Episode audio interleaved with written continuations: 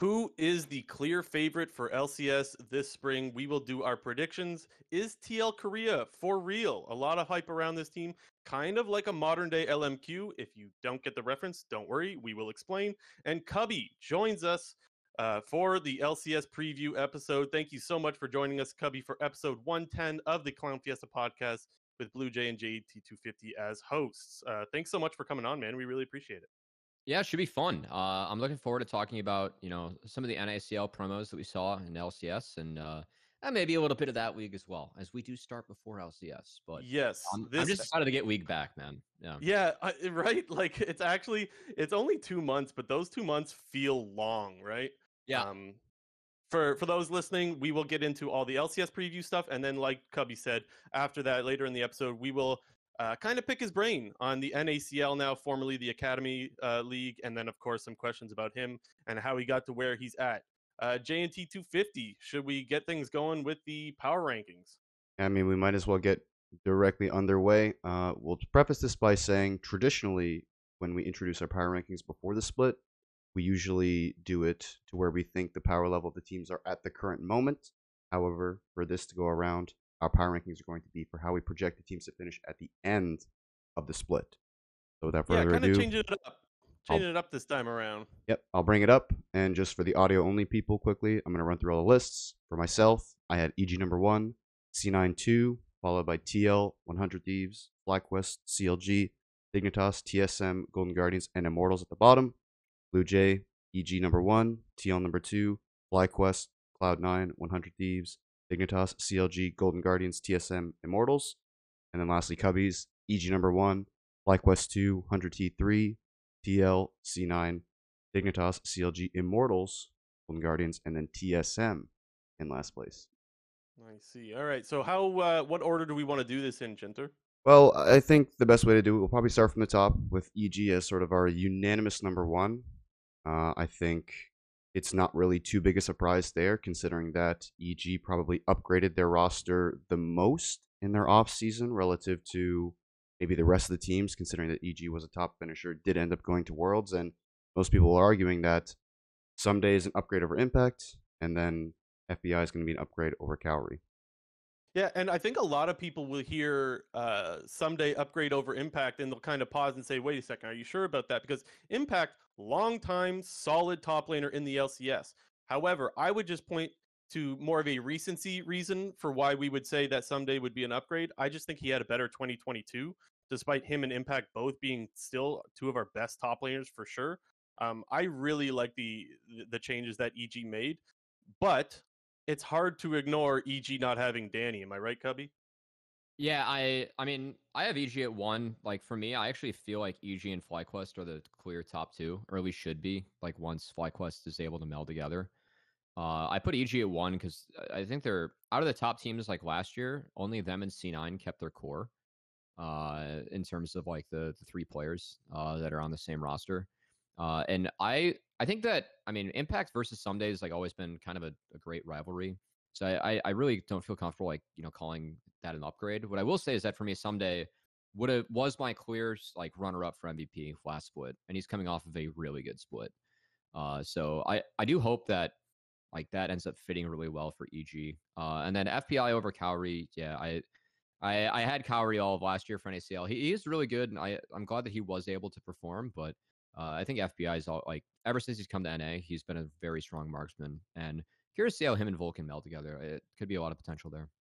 Yeah, my concern with FBI was I didn't think his 2022 was as good as we had seen him in the past. More specifically, I just thought that there was uh, I, I would notice quite often in team fights where he was out of position and like obviously you win or lose the game by team fights. And so that's where my eyes were when it came to FBI last season. Um, I still think he's still a solid uh, ADC, and so I don't think that you have this tremendous downgrade at the AD carry position. But like I said before, it's hard to ignore that this team doesn't have Danny anymore.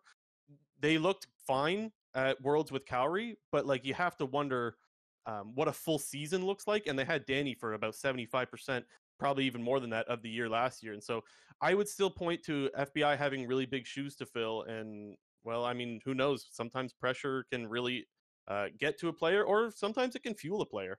I think for me, the most important thing with this EG roster going into 2023 is they sort of flipped sides of the map in terms of how I perceive that they're maybe going to play it. You know, you kind of had Impact, who was this rock in the top lane, and he was the guy who wasn't necessarily going to always win you the game, but definitely wasn't going to lose the game. I think that was the most important factor when it comes to ranking Impact's sort of performance over the last almost six or seven years now in the LCS. He's always been a very, very consistent player. And I think they're getting that now in the bot lane with FBI. And, you know, Danny was the carry of the team. He was the guy that was going to win you the game and always was getting all the resources, was getting a lot of attention, you know, after 10, 15 minutes of the game. The game became all about Danny. And I think that potentially can flip over to the top side because when we do see Ssumday at his best, it's on these carry potential champions. It's the one where he's doing the most of the work with and he's doing most of the heavy lifting. So I can maybe expect EG to be maybe shifting towards a bit more of a topside team than a bot side team, but I think FBI's consistency in general is going to help patch up those, you know, potential holes with, you know, if you want to call it a downgrade over Danny.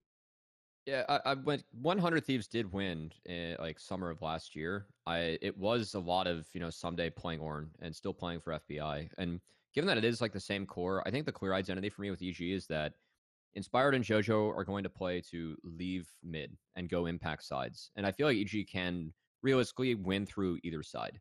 Uh, so I, I we'll see. Like that is one where it could be meta dependent. Uh, and I think early season the meta is going to be really good for EG because it still feels like even with the mage changes, they're like one or two tweaks away from really being back. Uh, I think that people will be surprised at how good JoJo still will be in the the mage meta, because uh, just because of how well that guy lanes. Uh, but while it's like, you know, getting out of lane and impacting the map, I, I, do feel like JoJo is one of the mids that will take a lot of risks. And unironically for me, the other one that I feel like will take a lot of risks as well when it comes to leaving lanes, VicLa, who would be next on my list at least.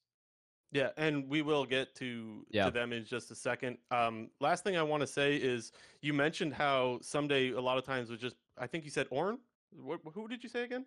When they won in summer of uh, 21, it was a lot of uh, like Ornn picks. They were playing Lee Sin, Ornn Viego, and they would gank top early, but then it was FBI who carried later. And and what's interesting to me is I, I, do remember a lot of those games, and what also stood out to me is you could put him on carries and he performed really well. Also, I remember seeing him play a lot of Gwen. He's good. He looked great yeah. on Gwen. You remember when Tryndamere was meta? That guy yeah. was taking over games, man. And so that's to me where I point to the slight upgrade over impact is the ability to play both of those styles of, hey, I'll be put on Ornn duty, or you know what? I'll carry the game if you need me to. And that that's why I give him the slight upgrade and why I think EG has just that extra little um, uh, advantage to me and why I put them number one. On top of, eh, of course, in my opinion, them still having the best player in the league of Inspired. I, I would also agree that the best player in the league is probably still Inspired. Okay. Uh, do we want to move on to the next team, JNT? Well, who, should we just follow your list, JNT? Your your power rankings? We'll, well I don't know. I we can... I was thinking we'd flip over to FlyQuest because I think they have the most. Okay. Uh, I, th- I think TL's next when it, we combine our ranks. Yeah, let's do TL then. I, I don't yeah. really care the order as yeah, long as we. Just, doesn't matter to me, but we All can right, go through TL. TL. Obviously, a ton of hype around this roster, mainly because they're doing the the sort of they're they're the next step after the TSM did their LPL sort of uh, team. Now we have the LCK team with Team Liquid. Um, their roster being Summit, Pyosik, Haeri, Yeon, and CoreJJ. And kind of a, I mentioned at the start of the show, kind of an LMQ throwback. Uh, Jane, do you want to explain the LMQ reference? Yeah, for, for, for the OG, or I guess for the non OGs who maybe didn't watch the LCS, you know, I've, I've only been fans of the LCS for a few years now. LMQ was a team back in 2014 that was an all Chinese roster. And people might be wondering, how did you have an all Chinese roster in the LCS? This was before they put in all of the import restrictions on all of the major leagues, and it was specifically because of this LMQ team. So, a little, a little, a little throwback there. Yeah, and I want to I want to throw this over to Cubby because this is one of the great things about having you on this episode is obviously there's two players on that roster that JNT and I who don't follow a lot of academy don't know much about. So let's I'll let you take it away and uh, give your thoughts on these two guys that are joining the LCS this year. Yeah, I, I I think the community sentiment, obviously, of like TL being Team Korea, like I mean, or Team LCK. I mean, I, I get the memes, uh, but I think what a lot of people are missing out on is that like this would not have been possible if TL didn't develop uh, the level of academy team and the academy players they had last year. Um, whether that is I guess Eyla was a free agent, but like, like they had the ability where they c- were able to internally promote two players, which for me is your biggest goal with your NACL slot. Like slot, I don't care if like you're winning or losing. Uh, in terms of like the org, I care more of like, are you developing players that you can either internally promote or externally sell? Uh, TL was very successful at that this last year, uh, and they ended up winning. Which you know, if you are doing those things correctly, then you are going to be a better team in the league. And TL won both splits. Um, these guys are curious to me because usually I think one of the bigger things that's missing when it comes to NACL players or academy players historically versus LCS players is actually uh, their ability to lane. Uh, for me, that's always been something that's more coachable because you can replicate lane quite a bit. Uh, and so, like, that's like a shortcoming where, like, Spawn, who got promoted last year, right? Spawn isn't as strong of a laner as a lot of the other ADs in LCS. I don't feel that way about Haeri and Yeon. Uh, that was actually like their best quality throughout NACL was their ability to lane and consistently find leads in the early stages of the game. And with how Riot's balancing the game, I think that's like more and more important as time goes on because in in a sense, like whatever leads you're able to bring to the first few fights is you know that really matters. Um, I have them fourth uh, because my concern is that I've never seen Pyosik play with a, like a team that's top centric, and Summit is a top centric top laner for better or worse. Very true. Uh, and so I, I'm actually really curious to see if how and if they can make that work. Um, and also I, like Haeri and Yeon, as confident as I actually am that they're going to be able to hang in terms of lane, I think that sometimes like they did play team fights too quickly. Uh, they were now this is a team that was 29 and seven in the summer of NACL, so they were used to winning and being up at all times. Um, so maybe that's just a symptom of like they're always winning their scrims and always winning the games they play, which they were. Uh, or maybe that's something that like you know I'm just going to look out for early in the LCS season to see if that's actually something that's an issue. Um, so I, I, think that just because of those things, I have them lower on the totem pole. Um, also, I did watch Pyosik's regular season, season in LCK. And it wasn't great, uh, even if he was better at Worlds. Uh, so I, am kind of curious the level that he brings to the table as well. Yeah, I, I, was actually very hesitant to put them number two because we have seen world champions come over before and be duds. Like, I mean, a lot of people like to point to Crown, right? When he went to CLG, I just you have to acknowledge that there's a difference between Crown playing on CLG and Pyosik playing on TL with no language barriers, right? If everyone can speak Korean, you would have to imagine that, or eh, let's say not no language barriers, but minimal. I, I don't know how good uh, they are Korean speakers, Ari and and um, uh, yeah, uh, Yeon and Haeri, Haeri and Yeon. I almost said Eyla. Yeah, no, they're uh, get those two confused. So Yeon's very fluent. I'm not as I think I, I, I can't speak on the level of Haeri. Like I've I've confidence that Haeri is too. I just know that Yeon's very fluent. Like he's always in any interview he did, his dream's actually to play in the LCK. Hmm. Um, mm. so he's fluent like in that level. And see, that gives me a lot more confidence that we won't see what we had seen in the past, despite the fact that that is still possible. I can acknowledge that there's never a guarantee someone comes over and joins a new league, new environment. Things can change, right? You never know if it's going to go well, but I have more confidence that he won't be an absolute dud. And I still like, I guess I'm just drinking the the raw talent Kool Aid, if you will. Uh, when you see guys like Summit, when you see like Core JJ, let's not forget that Core JJ has been the best support in the league, or at least one of, if you're not going to say the best support over well the last what four years? How long has he been here now? Three or four years? So I guess I'm just looking at this team saying this team has absolute star power. I fully expect Core JJ to still be able to find engages when he needs it. I full expect fully expect to see him roam top randomly and get his top laner ahead. Like yeah. it just CoreJJ makes his way around the map, and I still have faith in in players like him. That's yeah. so that's like Alphari, like that roster V two is what I think that the Summit roster could be, and I'm just curious to see if that works or not. Yeah, I, I, think you make a pretty good point there, and I guess one of the reasons why I maybe had a little bit more confidence in Team Liquid when it comes to kind of maybe switching up their identity and going back to that heavy top lane playstyle, which I think to everyone will obviously be apparent just based on Summit existing because that was pretty much the, the entire game plan on C9. But kind of having a bit of that, you know, past data and maybe having a bit more time to see how they're going to flesh everything out during a full season because you saw the struggles with Cloud9. Like when Summit wasn't able to get his big leads, you know, in lane, and then enemy junglers were doing they, they were prioritizing shutting Summit down in the early game. You could really see sort of like the wheels fall off the wagon and they didn't really know what to do. They didn't really know how to work from a deficit that entire playoff run and even towards the end of the regular season. So I think maybe they might be able to figure it out a bit better should there be stumbles along the way. But I think Cubby, you also made a good point saying how, you know, these young rookies in Haeri and Yeon, they're used to winning. You know, you said what their record was 29 and 7.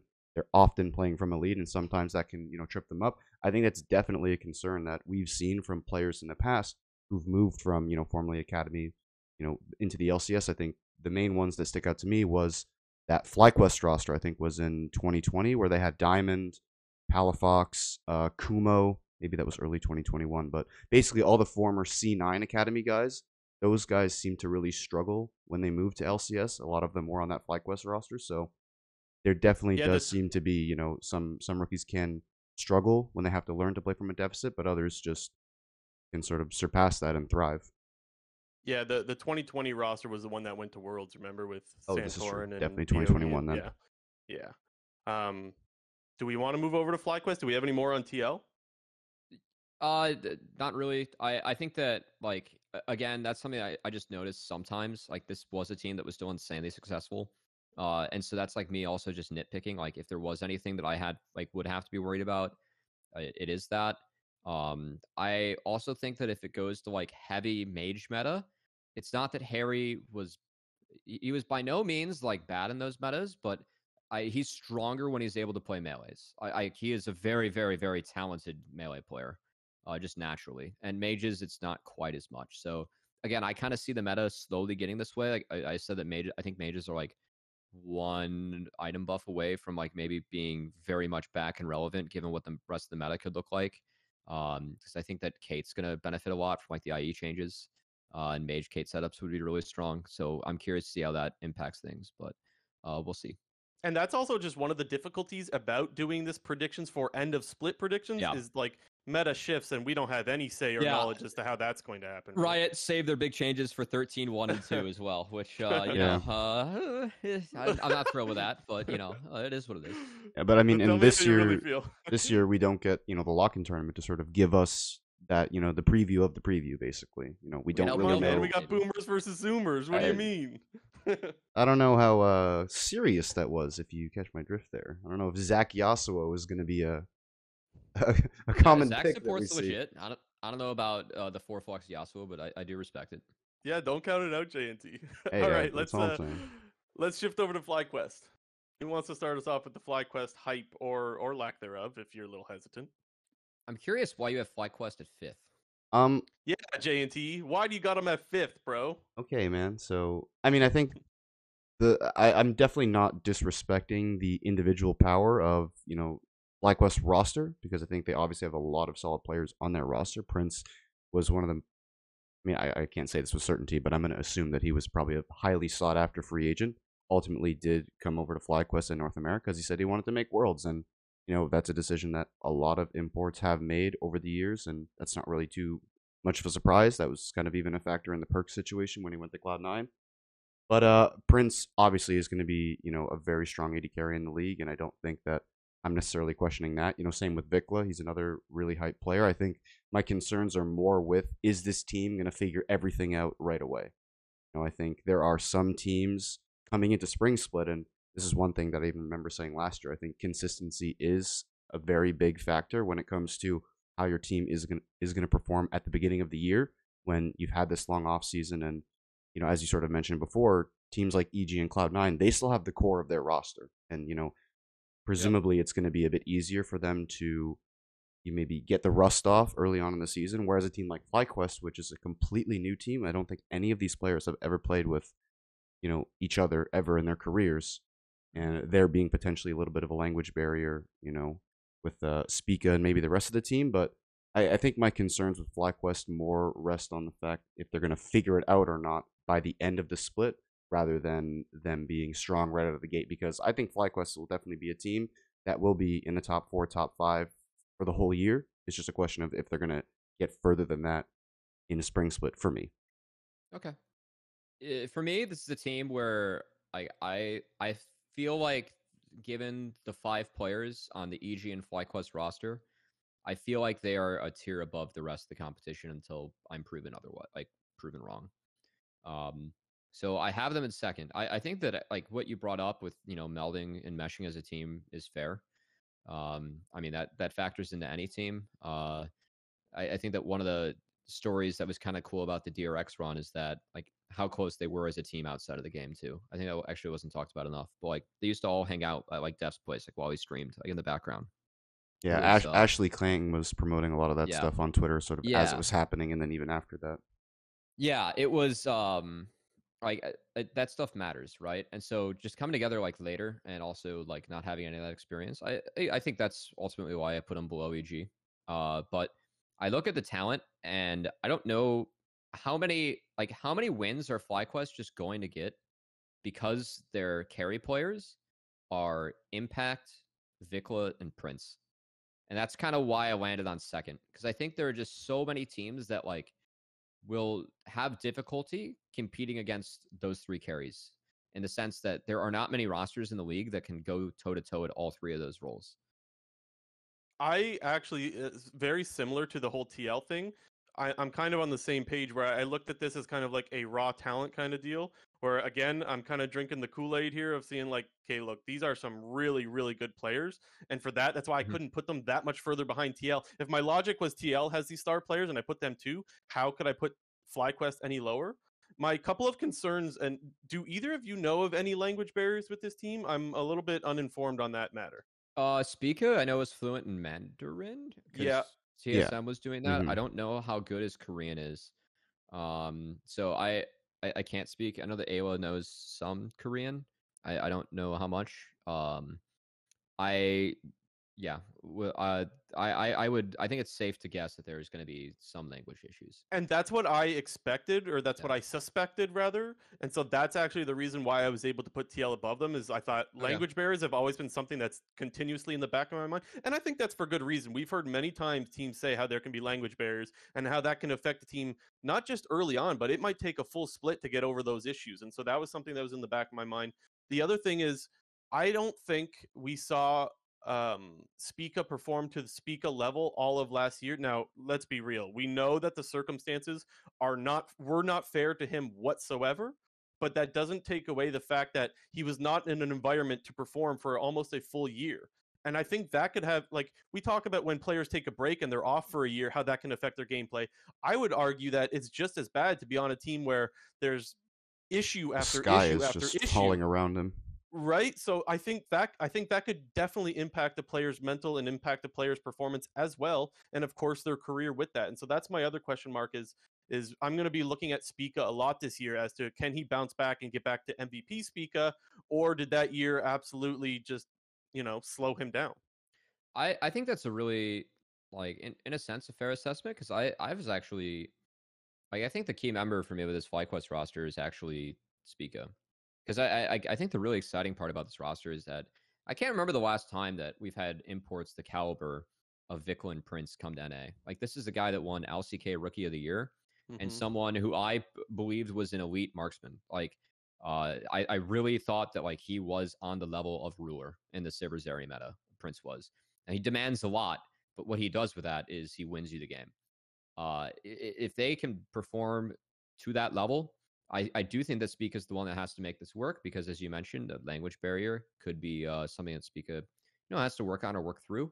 Uh, and also, yeah, I, I actually didn't think that highly of Spica last year. Obviously, at TSM circumstances were not great, but um, yeah, I, I think that like if any, I'm more worried about Spica than Eyla. I, I have a lot of confidence that Eyla is going to be really, really good on this roster. Yeah, Yeah, I, think Yeah. in terms of like how Spica is positioned within this team, I think it's somewhat similar to TSM Summer 2020, where you're going to have these very strong laners um, in Impact, VicLa, and Prince, and it's kind of on Spica to control the rest of the map and sort of basically just be where he needs to be. He needs to sort of play the Xmithie role in this team. If I had to, I had to give it a, a tag like that, but uh, I I definitely am sort of on the same line of thinking with Spica is going to be pretty paramount to this team's success. I think at the top, I do agree with your assessment that the individual prowess of this team is probably just going to naturally win them a lot of games. Probably, you know, especially against those teams at the bottom of the standings. But I guess you stop me if I'm wrong here. The main reason, Cubby, why you have sort of FlyQuest ranked as number two is you think that individual prowess is just going to overpower any possible, you know, communication issues or rust early on in the season, right? Yeah, like if if Prince and VicLa play to where I know Prince and VicLa can play, again, I don't think there are many teams that can match both. And just from a, a story point of view as well, like this can be such an awesome redemption arc for Spica. Like, I feel like if you're an LCS fan, generally you're a you're a Spica fan, and so I think one of the best things for the LCS this year would be if Spica gets back to his MP, MVP form. I think a lot of fans would really really appreciate that, and it would be great to see him uh, get back to how we used to see him. Uh, who's next, guys? C9 or 100 Thieves? I think it's C9 based on where we have it. C9? Cloud9 only making one change. Uh, I have them in the four spot, JNT2 and Cubby 5, just as a refresher. Um, I guess we have to talk about them letting go of Jensen. I, I believe the message was they weren't able to afford. I, I remember watching a video like a month back that they, with the budget cuts to LCS and whatnot, they weren't able to afford Jensen. Um, he was the most expensive or something along those lines, and so they went with Diplex instead. But the rest of the roster is staying the same. Yeah, I don't necessarily know like the full contract situation, but if he was under the same contract as he previously previously was with Team Liquid when he signed that extension, I think he was getting like over a million annually. I remember he signed some three year contract extension I and I believe that TL bought Jensen out of that contract Okay. before he hit the Mm. market. So he would have signed something new. I'm pretty Gotcha. sure that happened when he wasn't able to um, find a like a home in spring. Gotcha. Um, yeah. either way, he's still probably a player who demands a lot in terms of salary. Yeah. Uh, I think given what he's accomplished, that's fair to assume. Yeah. Um, I'll start us off. The guy that I am, well, I guess I'm going to be looking at the whole roster, but the first one that comes to mind is I will be looking at Fudge. Um, I didn't think that Fudge was his like 2021 self last year. In 2022, we didn't see him get to the level that we had seen him year prior. But this is another thing, kind of like Spica, you need to kind of point to some context and say, well, he had to roll swap in spring and then get back to top lane and try to own his skills before Worlds came around. And he got a lot of flack at Worlds for trying to play counter picks and trying to play carries in the top lane and just not performing well. I never really bought into that uh, criticism, if you will. I think if you're trying to win, you need to play some unique things. You can't just go in. I mean, how many times have we seen North American teams play boring ass tanks top and just get absolutely smashed at Worlds? And there was a lot of criticism thrown his way for that. So I want to see Fudge bounce back. If I want to see Spica bounce back for FlyQuest, for me on C9, it's Fudge. I want to see him get back to top tier, top lane again uh, this year. Yeah, I- I don't think it's you know. I think losing to, to Zeus and or Zeus and Flandre is pretty respectable. kind Yeah. losing is maybe a, a polite way to say it. He kind of got clapped, but but yeah. Uh, I I mean I think that it it's kind of hard for me because like I was critical of Fudge in the role swap because I actually thought that copy would have been the better option for them at the time instead of making Fudge role swap because I, I thought that Fudge is a, a good top laner so it's kind of like why are they doing this uh when your backup's like better. Uh I'm glad that he went back and I I mean I the one thing I'll give Fudge is that it always does feel like he's improved or like made a real effort to improve. Uh I think that that role swap did hinder him in worlds uh and i, I want to give him a fair shake going into the next split because I, I think that like so far from what i've seen at fudge it does feel like he has always gotten better. I think there you know some flaws that may have stuck around but thinking like when he first started with c9 and lock in last year and then what he did in that year time span was pretty impressive um so i I- i do want to see what he does moving forward uh, I have his team to rank the lowest though, not because of Fudge, but because of Diplex. hmm Uh, I don't think Diplex is very good. Um, I. I so I think that C9, like their mid lane coach, is uh, Veigar V2, Mhm. And I I think that both these choices were influenced by the mid lane coach, and you know, in, in a part, like I, I think that this is a great strength of C9, but also sometimes their Achilles heel, and it is one that I respect that they really like to drink their own Kool Aid. Um, I, I I feel like whenever they make moves or you know bring people in, it kind of is like, all right, you, like, do you fit in with like C9, like the culture, like our friend group that we have? It it still kind of does feel like that vibe, like the decisions that like the Max Waldo, Veigar V2, kind of like that circle of coaches that we see on Twitter. No, they, they they have made choices to kind of bring in people from their group into the team, and I do partly respect that because you know you are trying to do like what's best, and like if Veigar V2 feels like, hey, this is the best bang for our buck. Uh, I can make this player a lot better if I work with him. And that, in a sense, that is being a good coach, right? But it's also like, can you get those results fast enough? And for C9, I don't think it's the case. And honestly, the only reason I don't have them ranked lower is Berserker and Blabber. Uh, I I respect Berserker too much as a player to put C9 like out of top five. Um, if it wasn't for Berserker, then I, I would probably have C9 like six or seven, quite frankly. I think Uh, that's totally fair. Yeah. Right. I mean, we saw Berserker put the team on his back in summer last year.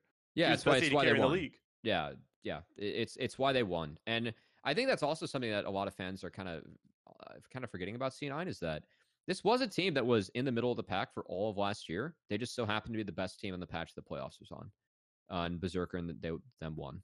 Uh, again, like props to them. I mean, they, it's I'm not taking anything away from that victory. It was very impressive and a great run, but um, this was a team that for 80 90 percent of the year was like sixth through fourth.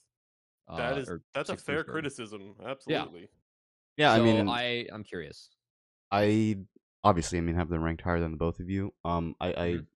I will admit, you know, as the people on the show know, I am a Cloud Nine fan, but I do try to leave, you know, a good portion of my bias. Try to good. try to push that to the side and try to give a bit of an accurate ranking. But I, I definitely would say that I think you know I'm I'm having them ranked so high. uh, Part part of it is because what you said with Berserker. You know, I think that Berserker and Zven are going to be better than they were last year, and I think a lot of that has to do with Zven, mainly because you could really see his his improvement throughout the summer split because it wasn't that great. You know, when it started off, you know, Zven's first few games on support, there was a ton of mistakes that he was making. You know, it was pretty clear that he was uncomfortable in the role, and you know he was you know going through a bit of a learning process. But I think by the end of it, he turned out to be all right. You know, I don't think that he's going to be you know one of the top supports in the league. I think obviously players like Vulcan, players like CoreJJ, you know, even if Eyla is as good as everybody thinks that he is, those three are probably going to be you know towards the top. And I think that Zven does have the chance to maybe sneak in there. I, I still don't think he'll be better than the likes of CoreJJ, but you know, I think we saw improvements from from Zven over the course of the entire season, and Cloud9 traditionally has done a pretty good job of, you know, making improvements over the offseason. And to go back to the Diplex point a little bit, yes, they do drink their own Kool Aid, but you know, it is somewhat hard to argue with the data when they've done it so many times. You know, 2021. Sorry, no, the beginning of 2022 was kind of a bit of a failure in terms of the choices that they made. You know, with players like Winsome, you know, the whole Summit thing didn't really work out. Berserker was really the only one from that you know LS phase of Cloud Nine that you know stuck around. But you know you have countless examples of players in the past that Cloud Nine has been able to bring up through their system, and you know I, I got to sort of trust in history a little bit here. Yeah. It's, Again, it's hard it- to it- ignore, it's the right? Achilles heel. Yeah. Mhm. Like, I think it's a strength, but like sometimes it can be their fault. Oh, I think that's a, actually a great way of explaining it. Mhm. Yeah, I think all eyes will be on Diplex. I have not seen him play one game, so I'll fully admit I don't know much about the guy. Uh, I'm just excited to see how he fits in with C9, and we'll see how that goes. Anything else on C9, guys? Um, I guess I would maybe. I guess one of the reasons, once again, why I had them, you know, as number two is I would point back to Fudge a little bit. You know, when we did see Fudge at his peak, sort of towards MSI 2021, and even, you know, pretty solid performance in the summer split of 2021, he looked like the best top laner in the league. And I don't necessarily think that the top lane pool is that absurd this year in comparison to years past. You know, I think the top lane, you know, champ, you know, the top lane pool in 2021 was probably more competitive than it is in you know it was in 2022 and i think going into 2023 you know obviously the big ones are going to be Ssumday an impact but he's been on their level in the lcs in years past we've seen that. Um and then tenacity is kind of a bit of a, a bit of a wild card i think in here because he's probably the most hyped up rookie prospect that we have maybe since Blaber but even Blaber wasn't as hyped up when he came in but i think you know we'll have to see I have thoughts. Uh, the top lane pool is better this split because I think last split, like FlyQuest and Dig, they had multiple top laners in their system that would be like bottom five if you can like have like all 20 top laners in the ecosystem. Um, like Gamsu and Hoon and Philip and Kumo, like I would have put none of those players in my top. Well, I mean, I, sorry, I guess maybe I should rephrase Yeah. a little bit. I just mean more like at the top. Like if you know, I'm, Okay. I'm sorry, but I'm not really like including those guys in terms okay. of like the competitive part of you know top lane and Okay. Yeah, I, I think pound for pound, it's a bit stronger, maybe. But I guess twenty. I'd have to go back and look at twenty twenty one. Um, I, I do think it's a this is a very competitive split of of LCS. So, uh, I, I am curious to see how things shake out. Like Armut and Summit coming over is big. But you, so I guess I should. I, I can. I mean, we'll we'll get into that when we talk Dignitas. But Armut, Yeah, yeah, I, I don't really have a lot of. I am. I, I think I'm with the community on his decline. Yeah, I, I, I- I think that he has like clear flaws in his gameplay, but it's still better than like Gamsu Hoon. I agree. Uh, so like, Yeah, like, absolutely. overall, like it's doubled up. Yeah. It's funny. I'm having flashbacks. JT and I had this conversation some point last year that we were saying like the top lane pool was very like good at the top part and so bad at the bottom, which I think is kind of like the conversation that we're having here. It felt like there was very top heavy and very bottom heavy at the same time. There was no middle ground to the top lane pool, or at least it felt that way for a little bit. Mm-hmm. Uh, who's next, guys? I 100 guess Thieves? yeah, 100 Thieves Yeah. sort of rounds out our because I think we had the same teams in the top five. We had the same team in the Yeah. top five, just different order, minus EG being number one. Yeah, So- J and T has them four for the listeners. J and T has them four. I have them five, and Cubby has them three. This is probably one of the most interesting rosters coming into this year, right? You have the the goat, whether you think it's Doublelift or whether you think it's Bjergsen, and you have the goat on this roster, and you have the runner up as well. So whether you think this team is good or not, it's definitely exciting with two new rookies coming in. Tenacity, I mean, I, I guess I guess he's still a rookie, right? He was on the roster last year but didn't play, and then Busio, of course, and they still have closer. Like, how can you not be excited about this roster? I I am excited about this roster. Uh, and it's it's not for the most hype prospect that uh, JNT has, but it's for my hope most hype prospect, and that is Busio. Uh, I know that's like it's kind of hard to you know sell a support as being the most hype prod like prospect. Um, I I have the most so out of the promotions that we have this year, I have the most faith in Eyla to perform at the highest level the most consistently in spring. I have the most faith that Busio is like the highest ceiling player uh, that we have from this class. And I would put Busio, I, I said this when we gave him most valuable prospect, but I put him on the same prospect level as a Kenby and a Jojopyun. This guy Mm. is a mechanically talented League of Legends player that just so happens to play support.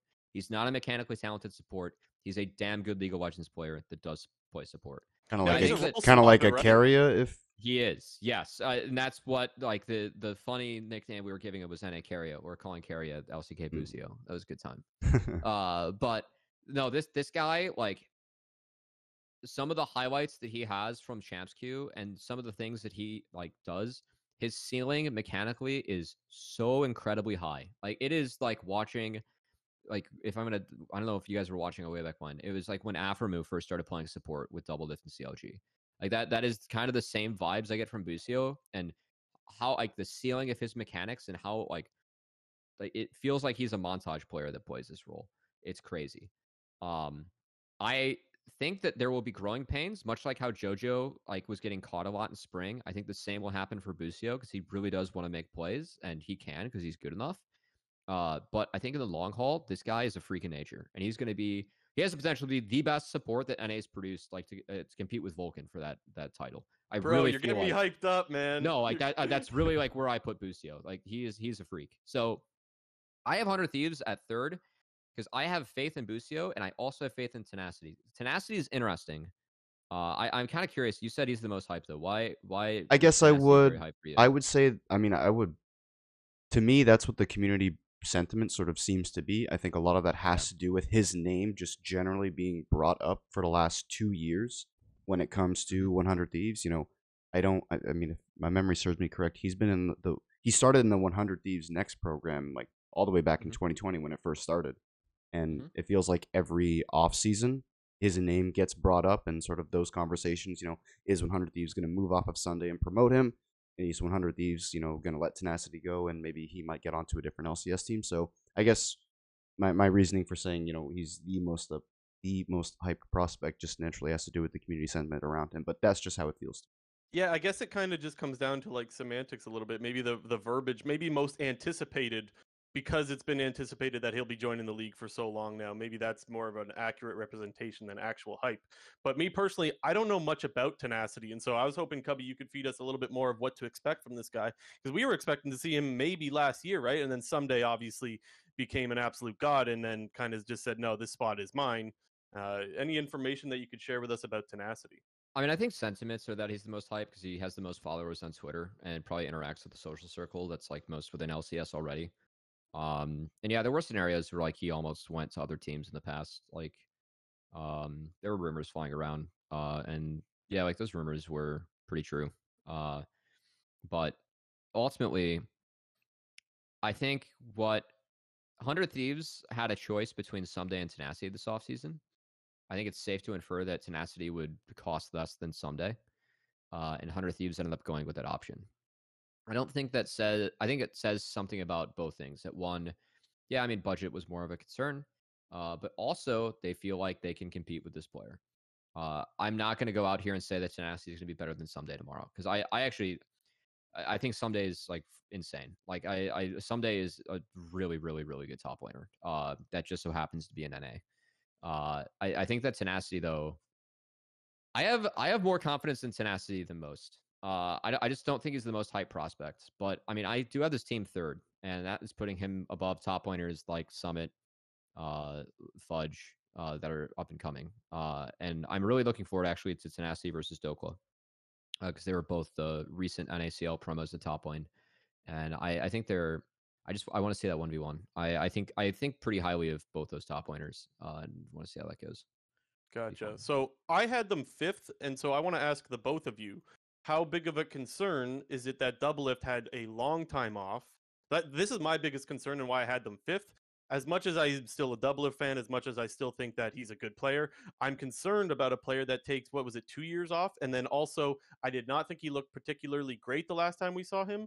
So while I wouldn't call myself a doubter of Doublelift, I do consider myself a skeptic because I think this is like kind of an experiment, but it's also it's like it's a weird experiment to have because it's with one of the best players we've ever had in this league. So it's like it's not like just your average player was off for two years. It's goat potential, right? And so that I find is really really interesting, and I don't know how to feel about that. I think Doublelift's. He's never really given us a reason to like advocate for him not being able to be elite in his role. Like there have been times where he hasn't, but also pound for pound, like where he's been in his career, is at a really high level. And I, I believe the human behind that is capable of hitting that level again, even with the time off. I guess I'll just uh, push back a little bit because of 2019. I think you know where I'm going with that, right? 2019. Yeah, yeah, yeah. That was the class. For those that don't remember, that was the spring split doesn't matter meme, and clearly had some motive was that 2020? Yeah. Maybe I'm getting my years mixed up. My mistake. Mm-hmm. But clearly some motivation issues and where we didn't see Doublelift at his best. That was kind of the last time that we saw him. He did look a lot better in summer afterwards when he went over to TSM, but still to me never got back up to the Doublelift level and then took 2 years off. And so that's where my concern comes from. We'll see. Uh I mean, I everything you kind of talk about like motivation and personal, I mean, uh, if that's there, I think that when Doublelift has had those things, he has been able to play an, an elite level. Uh, yep. But I will say that he's, you know, in his career, I don't think he's ever played against ADs the likes of Prince and Berserker in the league. Uh, so yeah, I'm curious to see where he falls. And the other thing that I'll add on to that now is like I don't think anyone has any doubt of motivation now. Like I I don't like to give the fire under his ass argument, but if there is a guy you have to give it to, it's got to be Doublelift now to kind of keep that uh that that picture of himself that we all know him as, right? If there's anyone that hmm. is motivated to perform this split or this year, it has to be Doublelift, you would assume. Yeah, I, I think I guess part of my reasoning for having them as four and maybe not, you know, up in the, the three or two range is partly due to to Doublelift. I think there are, you know, there are a lot of better AD carries in the league right now than him. I, I think if I had to pick them out. You know, Prince is definitely better. Berserker's better. I think FBI is probably on a similar level to him, if not better, at this current moment. And so I think coming into the season, he's starting probably a little bit lower on the totem pole than he's used to, and that might have to, you know, he's going to have to do some some grinding and some clawing and scraping to to work his way back up. But I definitely That's think, fun. as a whole, I think 100 Thieves is definitely going to be a team that'll be contending towards towards summer. I, I definitely don't disagree with you know Busio and Tenacity in terms of how you rate them coming into coming into LCS because I think that you know they are great prospects and they're going to be great players. But do I necessarily that believe that they're going to have and achieve that level instantly? No. I mean, I, I just it's there's been very very few players that have come into the league and just taken it over in their first split. And while I do think that Hundred Thieves is still going to have a very very very solid base in Bjergsen, Closer, and Doublelift, I think it'll just take a little bit of time to sort of get up to get up to that level. If I mean, I don't want to like extrapolate too far down the line here, but if we were doing this for summer and we had to pick end of 2023, I think FlyQuest and Hundred Thieves are probably teams that'll just naturally float up a bit more to the top um, than some of the other ones. And I guess last uh, thing I'll say on Hundred Thieves is for whatever reason, if Doublelift doesn't work out and he goes, he goes, he goes, boom, they got Unforgiven, and you know he's you're pretty ahead too. of me. That's gonna... not, that. That's my hot take is that they got two ADs for Busio to play with instead of two supports for Doublelift to play with. You know. Yeah. I was gonna ask you guys, does Doublelift get benched one game this year? I was gonna ask that. Uh, I don't know. I I, I don't think so. I that's I a tough not, guy to bench, yeah. right? Like, I, I yeah. I think that's a bold move. I think you don't bench Doublelift. You'll you, would have you'd have to kick him, or he'd have to be just removed from the team if that were to happen. I mean, yeah. it, it, depends. Like, I think that he's humble enough to know that if he's playing like shit, then uh, you know, uh, Unforgiven has to play. Uh, but we'll see. Uh, I mean, that's something that you know they're gonna have to figure out, and he's gonna have to prove. Uh, I, I don't know if that's a. It's hard in that A man. Like, it's just like, and because in LCK, like I can point to Challengers League players that are actually just insanely good, and like if a player got benched for that, like that's not really shameful. But that's not as much the case in Academy uh, or NACL now. Like the caliber of plays, like it is what it is, but it's not as high as like other dev leagues around the world.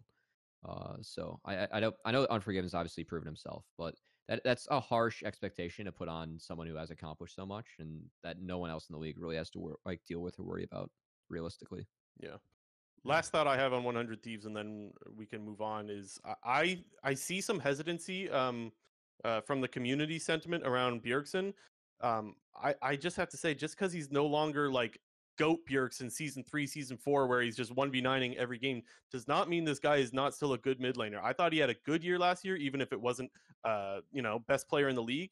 I think there's still a little bit too much disrespect on Bjergsen just because people were expecting him to come back and be the best player in the league automatically. I still think you have a top tier mid laner in the LCS, and so I think that's just a piece that can't be ignored either. He team fights really well still. Uh, it's just laning is where I think he uh, fell behind JoJo and some of the likes of others. But we'll see if he can improve. Again, he's accomplished a lot. So yeah. Uh, let's go J and T. Let's move on to what Dig. Yeah, we'll do Dig next. Um, you both had them at six. I had them at seven. Dignitas seems to be that team that if one of those teams that we already talked about faltered, it feels like Dignitas is next up to take that spot, in my opinion. Uh, they got Jensen, Santorin. I thought Santorin was the best player on Team Liquid last year. I will stick to my guns with that. Um, I think Dignitas probably got a steal getting this player. I think he's one of the best junglers in the league, if not the best. Um, he's, he's, fantastic, and so big Santorin fan. I uh, I like the pickups that Dignitas got, and I was not expecting them to put what I would consider to be a, a competitive roster together. I was not ready for that. Oh, um, yeah, I, I, guess I guess I'll go next then. Um, I definitely agree that Santorin is the biggest pickup of this roster. Um, I guess one of the reasons why I had them a little bit lower than the book.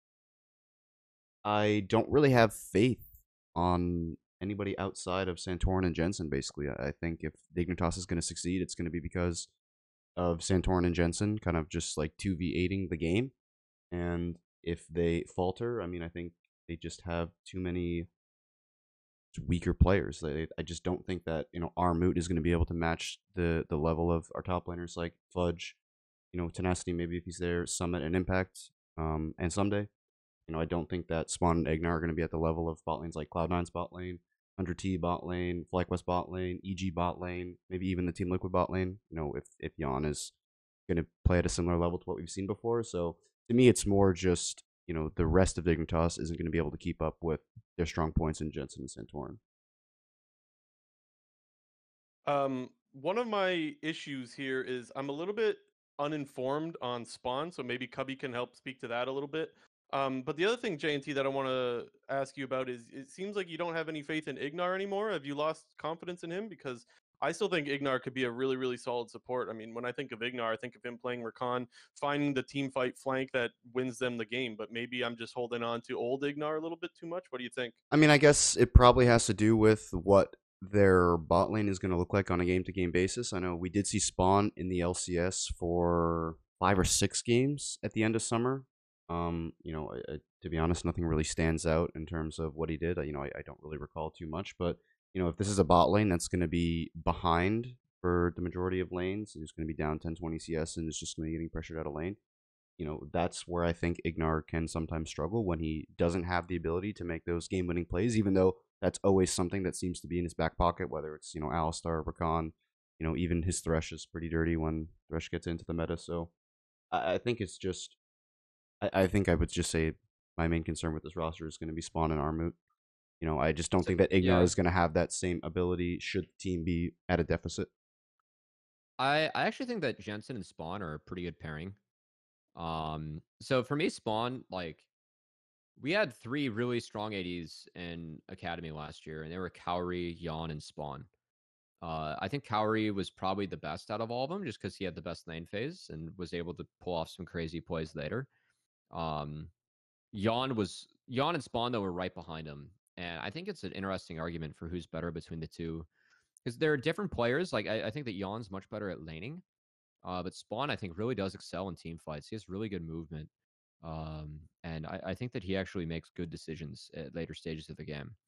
Uh, so I, I am really curious to see if Spawn can show that on Dignitas. I don't think that he got a fair shake when he did appear on the team last year because they made the trade Yeah. and it was kind of like an LCS light roster. And in marksman, if like if you aren't lane dominant and you're on a team that isn't able to win any other lanes, you are just going to look bad. Uh, I think that Spawn will have some opportunities to look good in this upcoming year, and I think that people will be surprised at what he can do in some of these team fights. So, to me, actually, I, I think this build makes sense. What Dig put together, and I think it's exciting that Dig is like one of the exciting parts about LCS this year is like CLG is running back a, a roster that had some success more than what people thought. I think IMT made some good changes. Like some of the lower teams are much more competitive. FlyQuest is a top team now.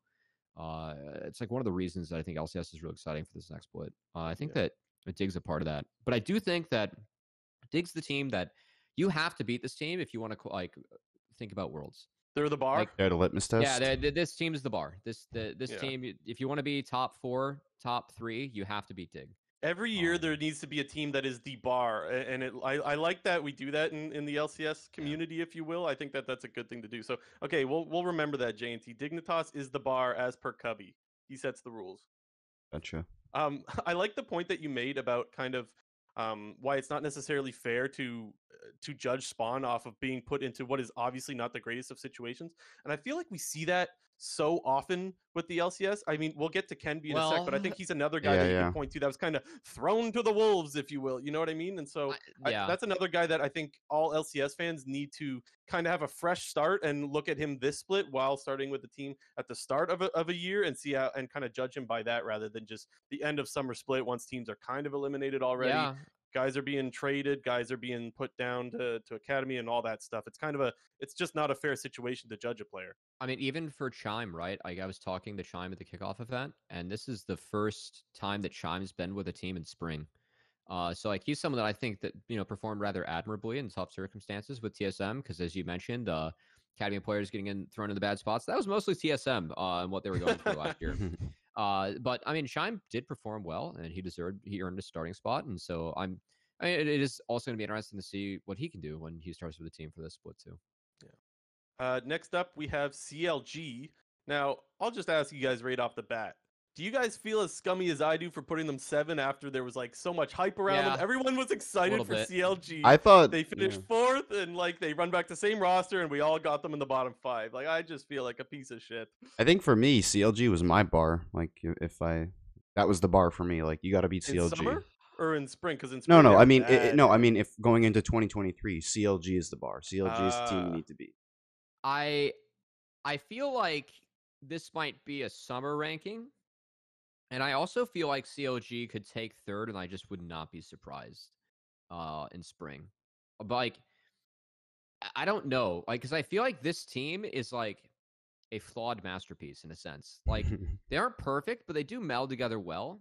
And I really feel like this is can be a split where we see Contractz be like a really good jungler. I I've always thought that the community view of Contractz was way worse than it was. I mean, I value playmaking, and I feel like Contractz, like he sends it too much, but I would rather have that than someone that doesn't send it enough. Uh, and I think that I over time, like we saw that that like worked out for Contractz. Like spring to summer was much better, uh, given like what the team was doing. And I feel like he feels comfortable and confident with where he's at right now, and that for me is really exciting because Contractz is a player that I feel like a lot of people don't give credit to how mechanically talented and how good of a jungler this guy is. Uh, I mean, he's had some tough spots, but I actually I think really highly of him. Uh, so I, I that's honestly the biggest reason I felt dirty putting them here. Um, I, I again, I like if CLG was fifth, I wouldn't blink an eye, and if they were third, I, I would be a little bit surprised. But again, I, I really wouldn't. Yeah, like it's uh, you could see living in that world even if we're not expecting it. But I, I Yeah. totally agree. I, I just my thoughts are this team lives and die by dies by Contractz, right? I mean, we cannot talk about this team without talking about how bad his performance was in spring. In my opinion, he was the worst player in the league in spring, and then he was one of the best junglers in summer, and it was like night and day. And so that's why it's so hard to rate this team. It's because look, I don't want to ignore that they looked great in summer, but one split and and I can't forget the split that happened just prior to that. It's like I don't know how to judge this team. So that's the the um the really difficult thing about where to rank this team.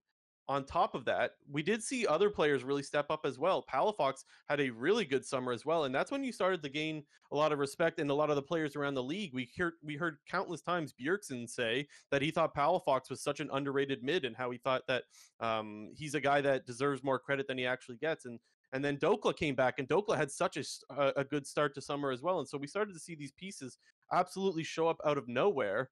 And so, how do you judge a team where like they just keep surprising you time and time again? You don't know what to expect. And so, I struggled a lot with with CLG, but ultimately, I ended up putting them in the seventh spot. Yeah, I think it'll it, it'll be a pretty interesting dynamic to see pretty much the only team in the LCS since, since like you know the 100 Thieves days where they ran you know a roster back three splits in a row. You know, it, it's one of the rare situations we have where the same roster is coming back. I know there was a couple rumors in the offseason that they might replace one player, but you know, CLG retaining the entire roster I think will be very important to their their placement and their standings in the spring split you know, kind of to piggyback off Cubby a little bit, you know, it wouldn't really surprise me at all to see CLG in the top five, even the top four, maybe. And I think a lot of that might have to do with CLG coming out strong at the gate, um, and then maybe falling off a little bit towards the end. And I think we've seen that from a lot of teams in the past. I remember it was 2021. Is that when Dignitas was running their whole NA roster and they had a really strong start to the split in spring, was like 10 and 5, and then yeah. they ended up like losing the last three games regular season, got 0-3 in playoffs, and then they was- benched um Dardock. yeah, right? they had Dardock. On, that was when he was doing his like Ah. A to Z jungle challenge, where he was picking a unique champ every game. But you know, I, I definitely see CLG as you know maybe a team that can benefit a lot off of winning you know games towards the beginning of the split. I always say this for you know the perceived bottom teams in the LCS. The first four weeks of the season is so important to their potential you know playoff push or you know wanting to break into the top four because the, the time is at right at the beginning to capitalize on all those other teams who are running newer rosters and are maybe making a lot more changes than than CLG is. Uh, anything else on CLG guys, or should we move on to Golden Guardians? Uh, I think ThinkCard actually deserves some credit with CLG too. Um, he Luger actually really changed his play in summer. I think that was a big part of their success. Like he was never really a Senna Seraphine player.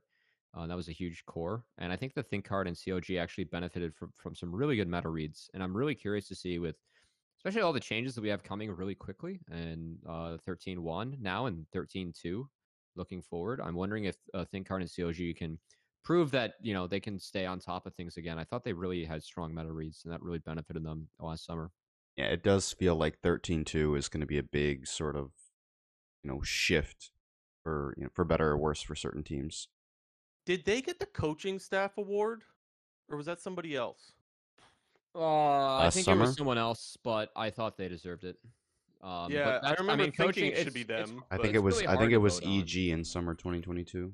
Like I Mm. don't have I don't like have any votes like media votes like that, but like I think I just always recuse myself from coaching. Uh, I I just don't know how to rate that. We say that all the time on this podcast. How do you judge the coaching? Like, hard. yeah, I, I don't I, know. I, can't praise them for not meta reads though. Like like as a team, they had they had good meta reads. CLG did Uh, get coaching staff for the split in summer 2020.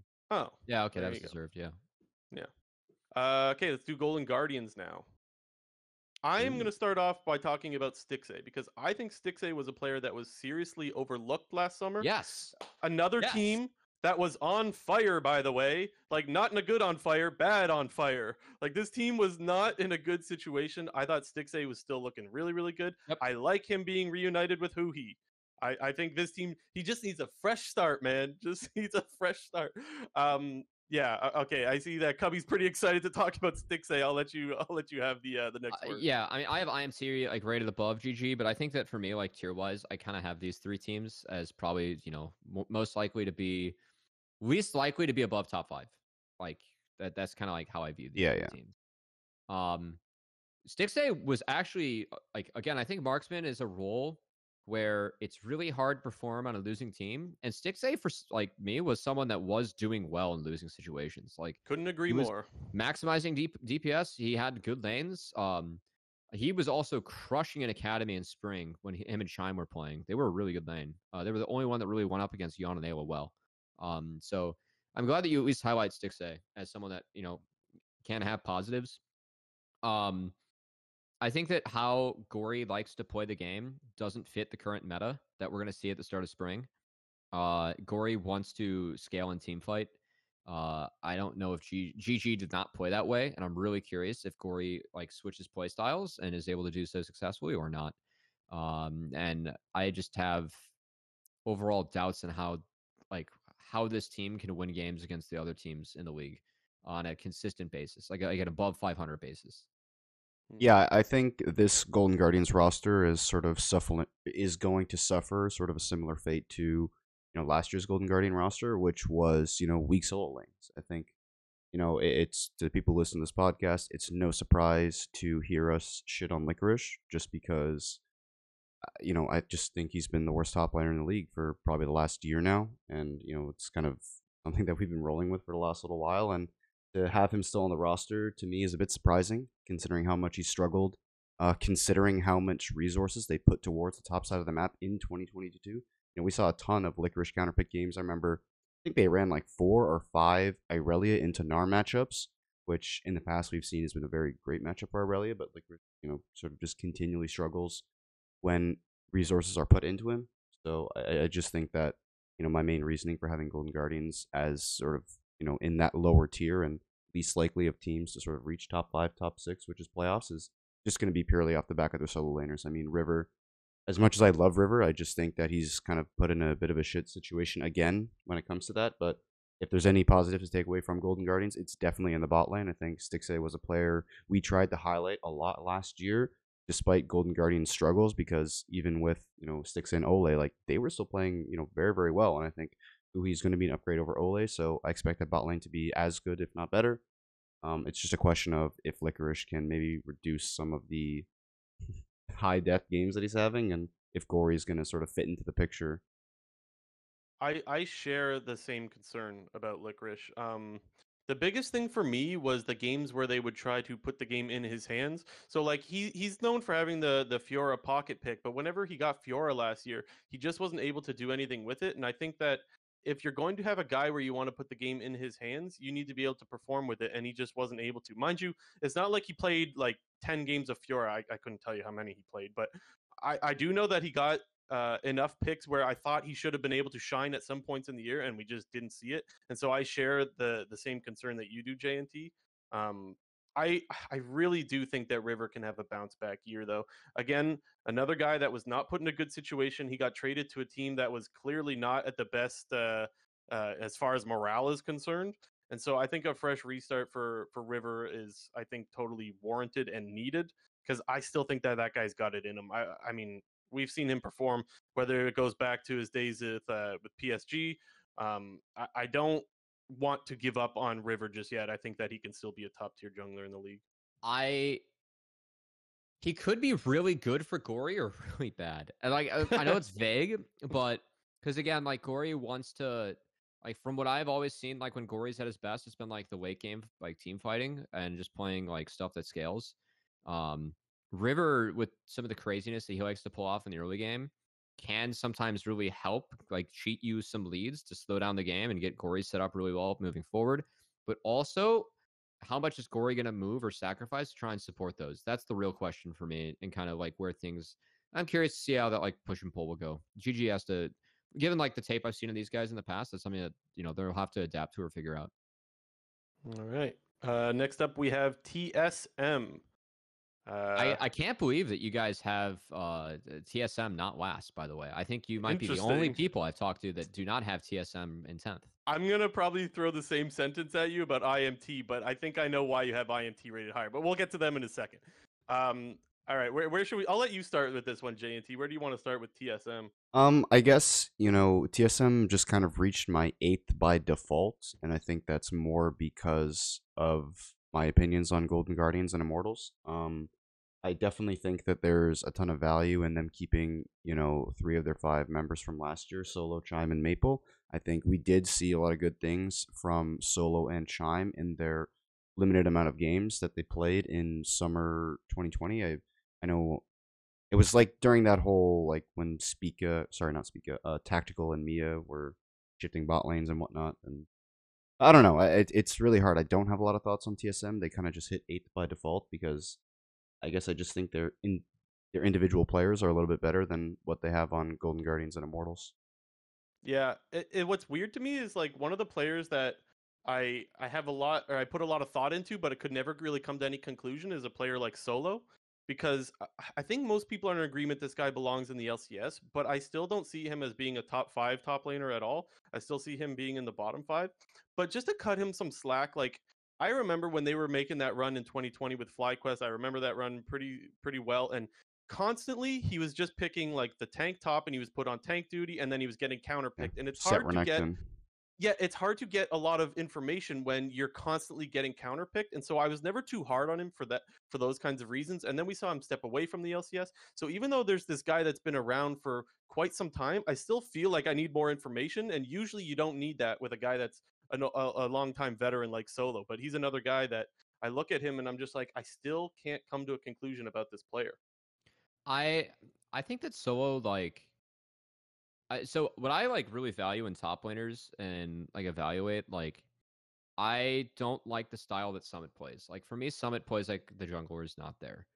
I actually really like how Solo plays top lane because I feel like one of the things that does make Solo really good and why he's always been strong on champs like GP and Ornn is that he's really good at managing waves. So that can be like just keeping the wave in the right spot, trimming it when it's about to crash to make dives harder, or you know, like knowing when to crash himself. I think that's actually something that Solo's like pretty good at, especially when he's in losing matchups, which is a real skill to learn uh, as a top laner. And so, Uh, what is it exactly that has you put them tenth? Then there's got to be something that's putting a seed of doubt Yeah. in your mind. Uh, who's going to carry this team?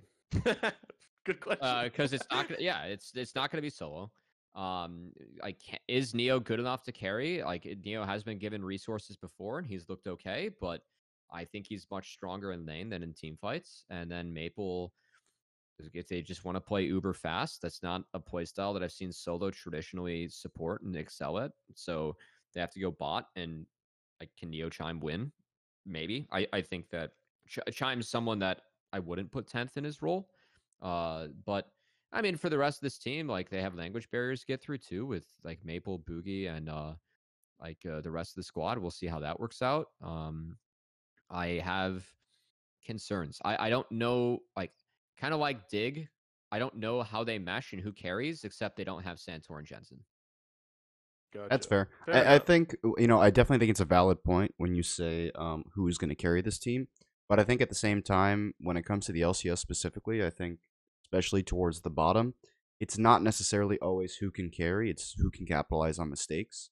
And I think that TSM in general has traditionally been a, a really good team off capitalizing, you know, mistakes off of their off of their opponents. And I think that even though you don't necessarily have that that star power in you know players like Solo, Maple, or Neo, I think they're all you know good enough and I should even good enough sounds like I don't think they're very good. I think they're solid players, and I think that when put in a given situation and their opponent makes a mistake, they're gonna be, they're going to be able to capitalize off that. And I just think that once again with rosters like Immortals and Golden Guardians, I expect a lot of mistakes from from from those two teams specifically.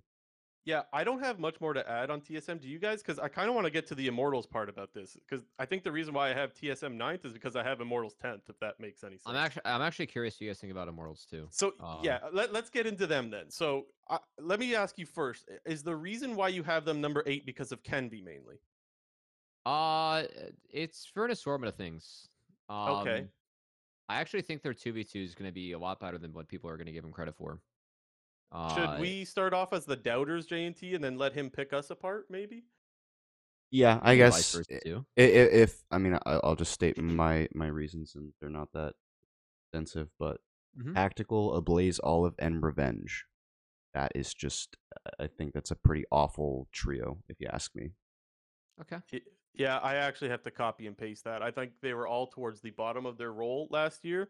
Um, I mean, what can I say? Uh, Revenge would get a lot of counter picks. Uh, he would get um, carry matchups and just not being able to do anything with it. I thought that he was just slightly worse than Licorice, but kind of the same uh, issue.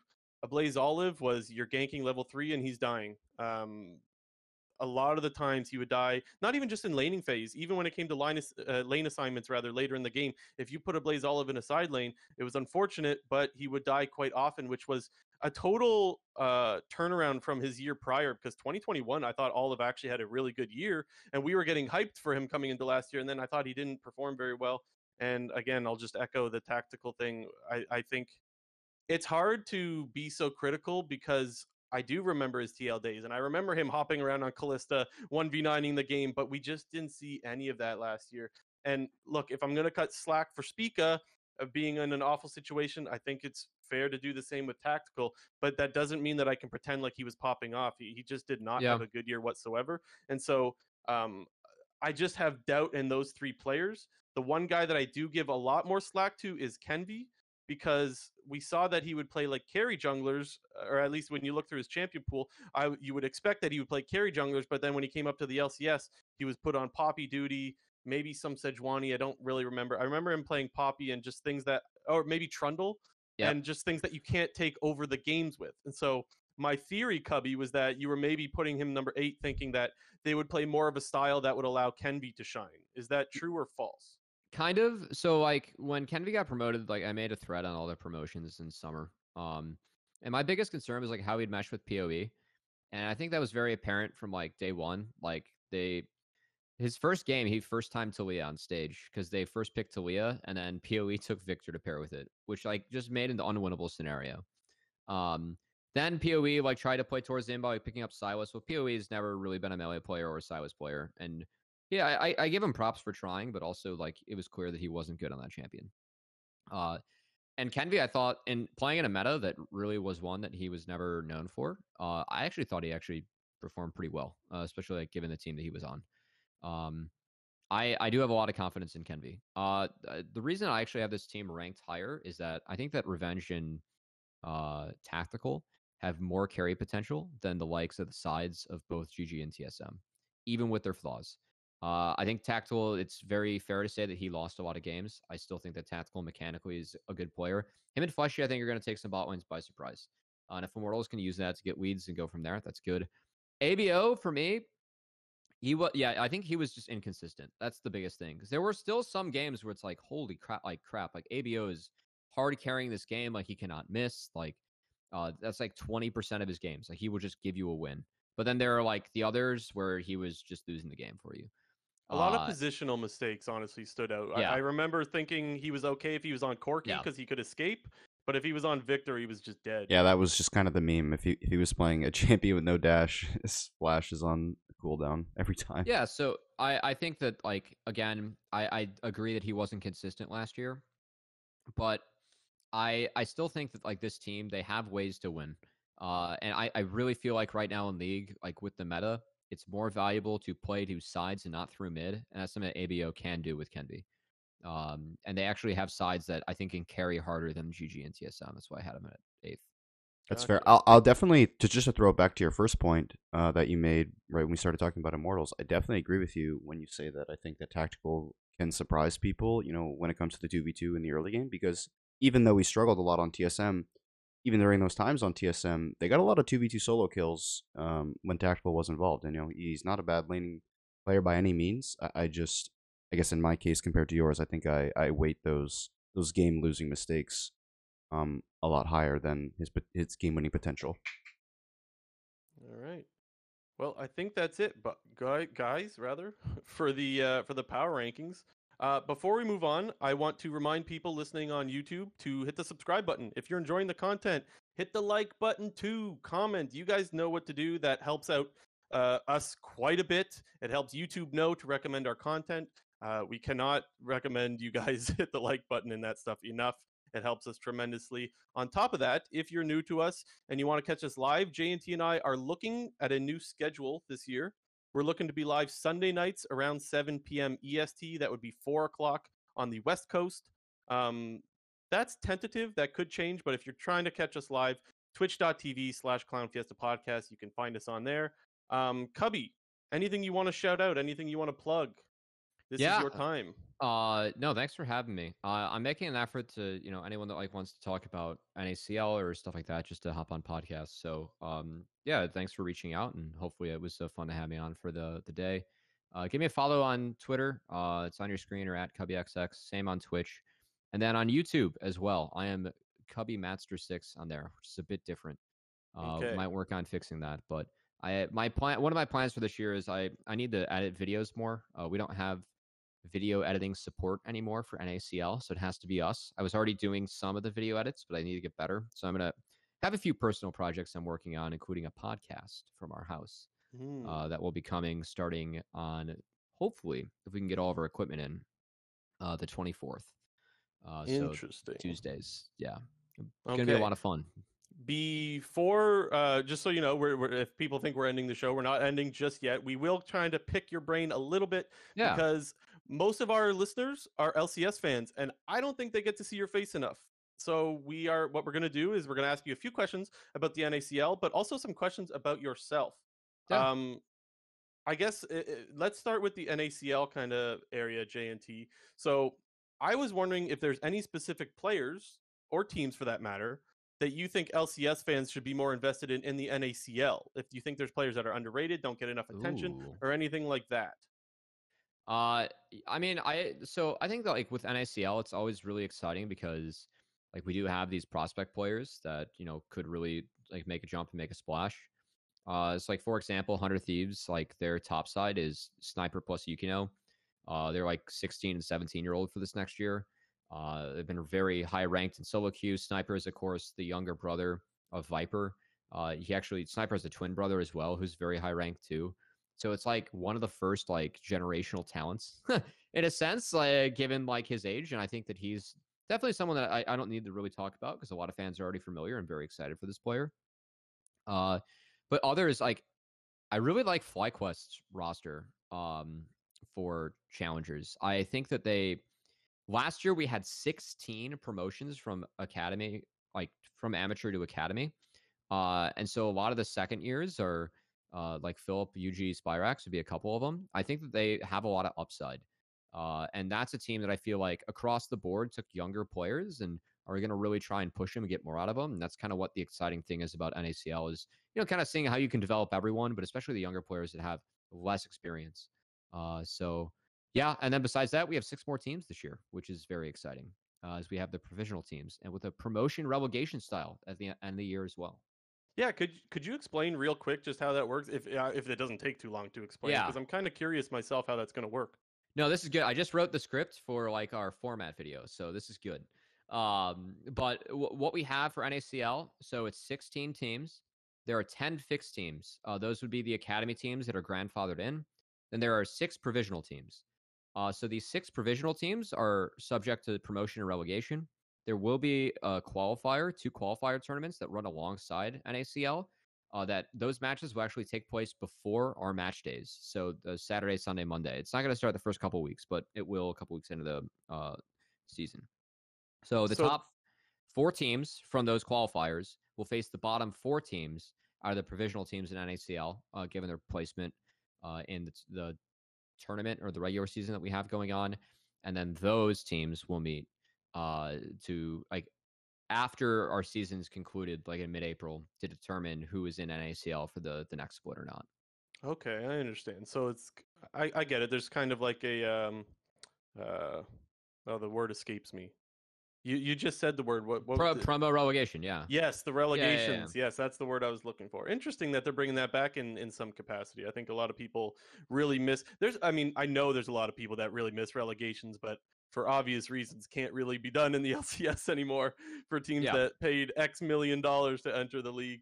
Uh, JT, any other questions for Cubby? I definitely have some myself, but I'll let you handle a few if you have. Yeah, I guess uh, sort of on the flip side of you know maybe some of the younger players to keep an eye out on. Are there any sort of older, maybe LCS veteran players who are who are now in the sort of academy challengers ecosystem? You think then can sort of make their way back into LCS because I think we've seen a lot of examples quite recently of players who've come into the LCS, failed, worked their way back up through the academy challenger scene, and now are back in the LCS. I mean, you know, you want to point to CLG, but you know, Mhm. Dhokla Contractz. Those those are two big ones. Yeah, I, I think. Yeah, I I mean Zeyzal being back is actually very exciting. As I've always actually thought really highly of Zeyzal as a player, uh, even when he wasn't competing in LCS. Um, but I, I think a couple like specifically mid lane, uh, Insanity had a really good split last year. Uh, and I'll give Insanity a lot of props. They actually played on 100 next an amateur team, and uh, Sniper was like and Fnatic were both pretty vocal about how much just he helped Sniper and like the team kind of come together, and he played really well with Dignitas. They were actually our runners up uh, for Proving Grounds. Uh, and then Ryoma's back, and Ryoma has, for whatever reason, he wasn't on a team last split, uh, which was a bit of a crime. Uh, but whenever he's played in the academy, he's always been top three in his role and actually finished top three at the end of the season as well. Uh, so those are two mid laners that I feel like are actually pretty talented. That uh, you know didn't have the best LCS run, but for me, I've always performed very well at our level, and you know are making a good case for them to kind of get more opportunities. I, I I also he's not competing the split, but I also have to shout out Armao. It's a crime and a Mm. half that he doesn't have a team, Yeah, uh, as he would have been my. MVP for summer. Um, like given how he it would have been him or Ayla, but I think I, I probably would have leaned towards Armao given how strong the jungle pool was and how well he played in the second half of summer. Uh, the fact that he is teamless uh, is a crime. Uh, he is really good. Uh, always had a good champs rank too. Uh, so I'm really hoping that Armao finds a nice home uh, sooner than later. It feels like for And- some reason that Armao has been like he's in the solo bucket for different reasons where he just he's like that player hard, that yeah. teams go to in sort of a time of need. It's like, oh, our top laner, you know, is sick or something, or you know, our our jungler is sorry. And he's just the guy that Yeah. you bring in. He's had a lot of success on, you know, Team Liquid and TSM kind of being that super sub and I Mm-hmm. definitely agree. He feels like a player that is LCS level and should be on a team, but just can't find his way onto one. A lot of these players that we talk about are so often forgotten when they go back to academy or now NACL, I guess. Mhm. Um, it, it- and I, the guy I need to point to is Contractz as to why you should not give up Yeah. on these players, guys. Yeah, Like I think that needs to be said so much more often that like we can't just forget about these guys because they're no longer in the LCS. Like these are guys that clearly have an ability to compete in the LCS and in Contractz case not only just compete but actually stand out as one of the best in summer of last year, right? yeah. So uh, yeah, I can't say enough how much uh, I think we do a bad job when it comes to just we just forget about players because they're no longer in the LCS. I think it's a big disservice to some of the North American talent that we have. Yeah, and I, I do want to highlight, like for me, Dhokla was such a great example of this because the ecosystem below LCS has been changing quite a bit. Uh, I think they've made good changes. Like it first started with the elimination of scouting grounds, the creation of proving grounds. There's actually a tournament where academy teams competed against the top amateur teams, and you know, uh, the first one, No Org won. Uh, like they were an amateur team.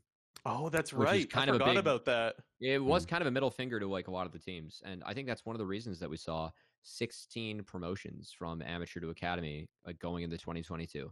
Now we saw less this year, which I actually think is healthy. Like I don't want to see one and duns. I want to see teams like it's fun for me that FlyQuest is keeping players like UG Spyrax who were promising last year, showed improvement, and, like continue to get better.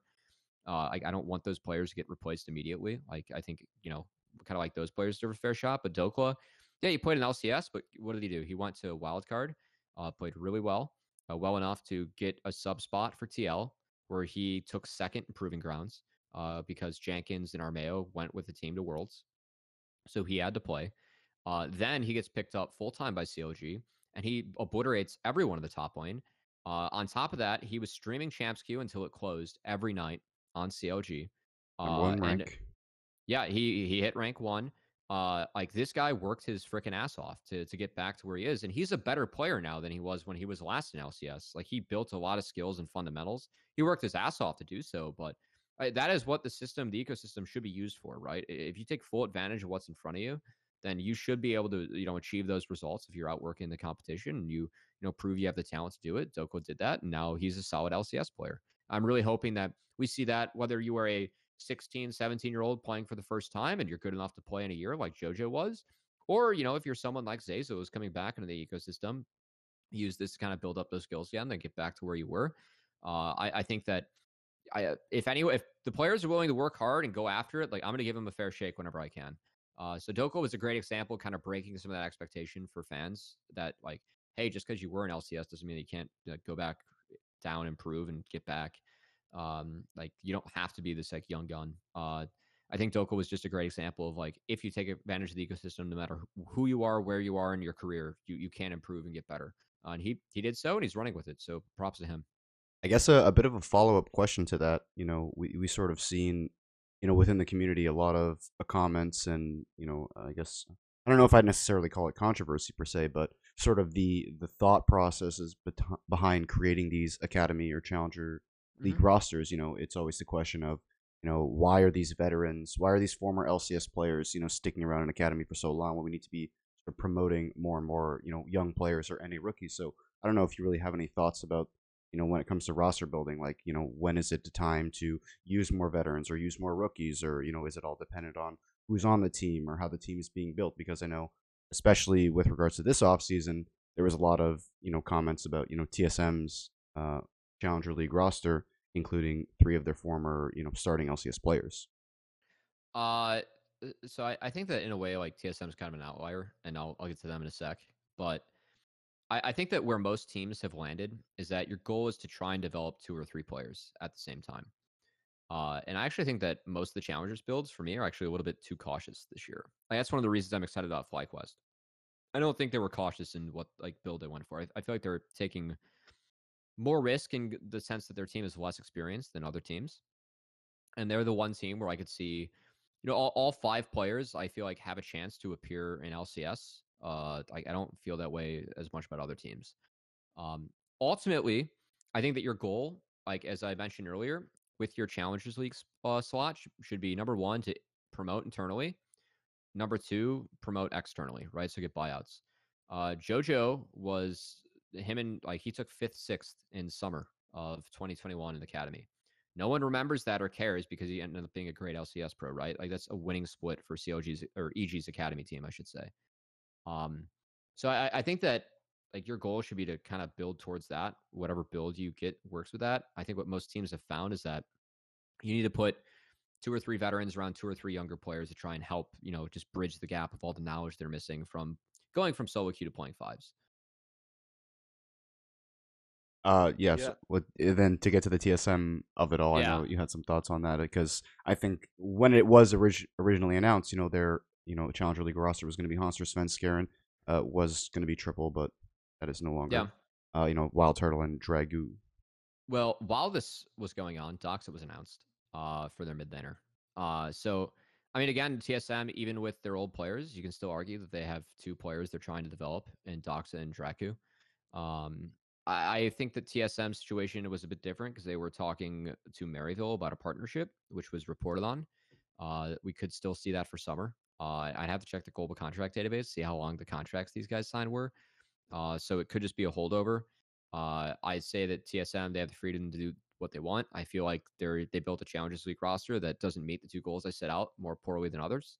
And so uh, by those metrics, I would say that they aren't using their spot the way that you should to help your LCS team.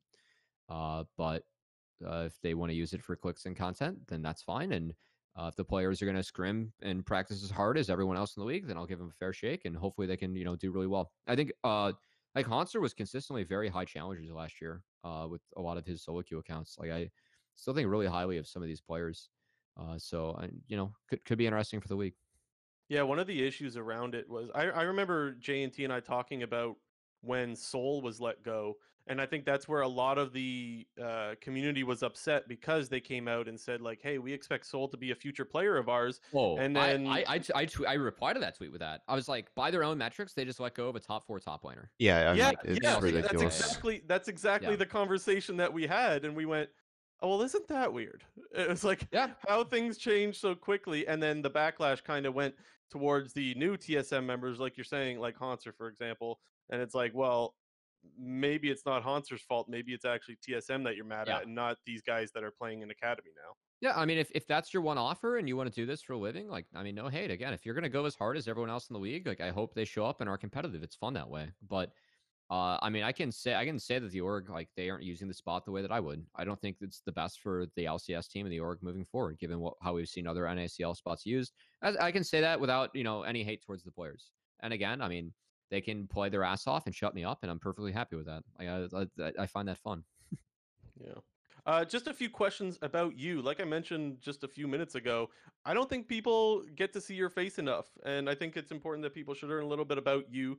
And so we would like to know the old question. I'm sure you get this all the time, but how did you get into esports and what was what has your path Ah, kind of yes. been towards where you are now? Uh, yeah. So my start in esports was actually in college. Uh, so in high school, I was a golfer, and I knew that I wasn't going to play. Like, I had offers to go to small schools, but none of them were D1 schools. So I was done with golf. Uh, I'm a really competitive person, so I was like, League of Legends, is this new game. Uh, I heard colleges are like building out programs. So I before I ever like stepped foot on my campus at Miami University, Ohio, I actually DM'd a Facebook group like, hey, I'm a diamond four League of Legends player. Like I, I climbed like after golf season was over, like in fall, I went from like gold three to like D four, or which was above D five at the time. And I was like, I'm looking for a team. So I got on my university team. Uh, I competed.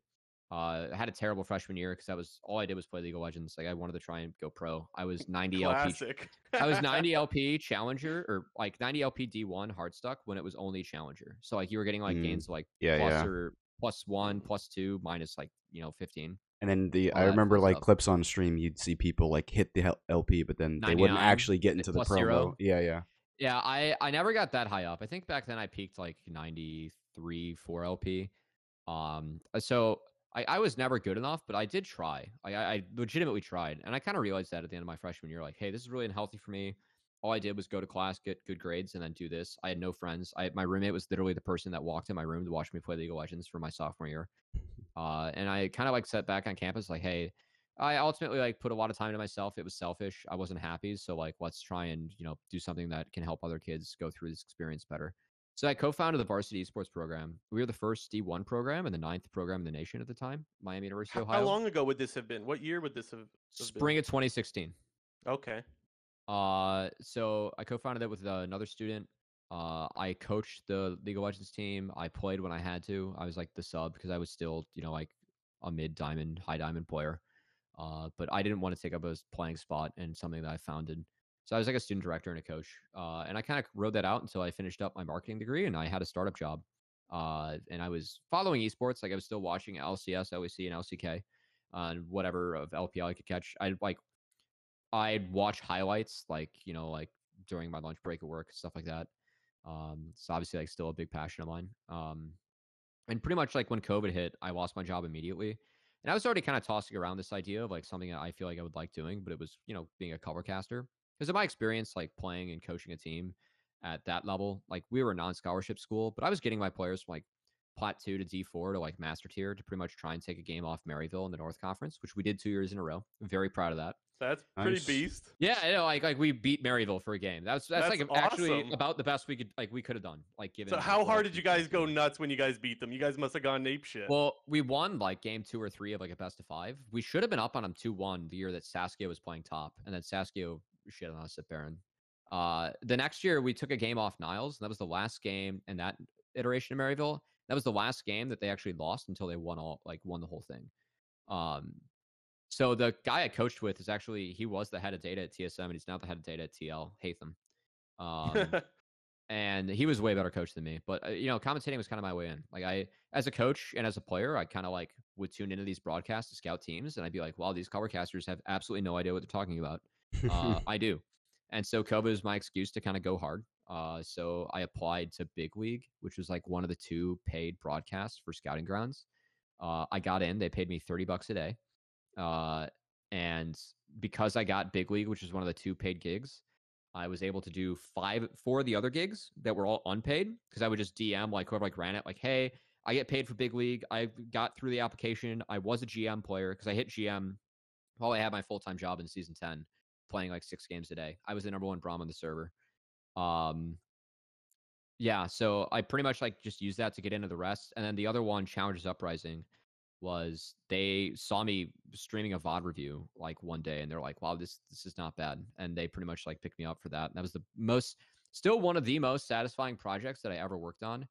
Uh, and that's where I actually like met Rafa, who I'm now living with uh, here in LA. So uh, yeah, it's uh, Joshi too for that aspect. So that was kind of the, the long-winded story of uh, how I got into like where I am now. Uh, I mean, it's yeah. never a short story. When if you started in 2016, I wasn't expecting it to be a one one second story. Uh, any other questions, JT? I have one more, but if, do you have any others, Jin- Jinter? Well, I guess okay. I had one, but it was more for like it's more like a interest on a thought on one specific player who's in Mhm. the Challenger League. Uh, do you have any Okay. thoughts on APA? Always plan ahead. Because I've So- uh, I've been following that guy on Twitter for quite a while, and you know I watch his streams, especially when he was like one tricking Aurelion Sol. there was like a, a time where I was one tricking a lot of Aurelion Yeah. Soul, and uh, he's just a player Um, that I've always kind of had my eye on a little bit, and he's obviously got the the big role now on TL. So I made like a big thread on Twitter about when he got the job at TL. Um, APA, uh, like being honest, has actually always been one of the hardest players for me to cover because like it's hard for me to not be biased towards him. Uh, like that guy works so hard in terms like the amount of games he puts in, what he does outside of like just clocking in solo queue games. Uh, it really got to the point where I mean he's here because of the work that he puts in. Like I obviously you have to be talented to play at the level he is, but it really feels like he had to work harder than a lot of other people to get there. Um, and I, that makes me really happy. Uh, now I think that like APA, like as a player, uh, I think that what stopped him from moving up faster was the fact that he wasn't the archetype of player that most orgs are looking for. So most orgs want this like insanely flashy mechanical talent that they can then round out with knowledge uh, with their staff and like the other players around them, right? APA was kind of the opposite. Like APA always like had stuff mapped out. He's really good at like moving around the map. Uh, and what stopped him is like, you know, he there were instances where in big games he would fat finger things, and people would be like, I don't want someone that's going to fat finger when I can get a better mechanical player, right? Um, and APA, like I think he kind of had to push through a lot of that shit. And I think Maryville actually really helped him with that experience, like being in a different environment, having a balanced school, because he kind of, I think it kind of got helped him get over like some of the mental blocks that he had. Um, that's I, I haven't talked to him about that. That's kind of like just a personal read.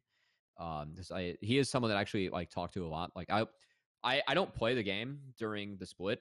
Like I hit D one after spring split, but it's it's a waste of time for me to play right now. Like it's better for me to just watch VODs than message these guys. Like, hey, how do you play this matchup? APA is someone that I talk a lot about, or a lot. Like me and him talk a lot about. Like, hey, how do you play Ryze versus Syndra? Like, what am I looking for? Like when I'm commentating this, right? Um, so that's stuff that like, yeah, that's definitely like someone I have a close relationship with. Um, Cool. But yeah, so it's kind of always been hard for me to cast him, but I'm really excited that he made it. And I was also a coach in the TL tryout. Um, so oh, really? I like the ones yeah, they were I didn't- streaming and everything? yeah, Nice. I w- well, they, I was there for the first few days. When they went to like the top ten, I was just there to listen to CoreJJ explain how to play bot lane two. um, but yeah, I, that was a fun experience to kind of brush off the coaching head again. Because in 2021, when I was commentating, I was actually working two other jobs, and one of them was coaching Miami again. They paid me part time to come back and coach. Uh, so that was fun. But yeah, team side's definitely like where I want to exit when I'm done with casting. Uh, but I got a little bit of a ways to climb before I, before that. I think. nice. Awesome, interesting, very interesting. I guess my last question would be about casting: is what does a week of prep look like? What does your week look like as a as a caster, and what goes into all the prep? Because I know there's a lot of time off camera, and people only see you on camera. Yeah, so I'm reaching for this because this is my book Uh, so I, for me, like I always have to prep where I write stuff down. Your elimination. Um, yeah, and so I limit myself to like one. It's like one full page, so like both sides of the page, like per best of two in my case. Um, just it's good. You if you write unlimited notes, then you you will get lost in the sauce, right? Um, and the last thing that's actually in that book was I had TL sign it when they won in summer, which is kind of fun. oh, cool. Uh, but I mean, like for me, a lot of prep, like I try to stay as up to date as I can on the major regions, uh, just to like see like what every region will have a slight different read of the meta, and it's just good to know like why. Uh, because like Academy will oftentimes just draw on a lot of those influences. Uh, but it's more important for me to like. I think it's really important. Like I represent all the teams and players, so I do try and like uh, I, I try and talk to them or at least like build up some form of relationship because I'm repping them. So for me, like a lot of my prep just looks like staying up to date with the tape. I watch LCS live because I live tweet it. Um, NACL, obviously, I watch uh, half the games that I'm casting in the last year. Uh, and then the other half, like I just kind of catch up on outside of that.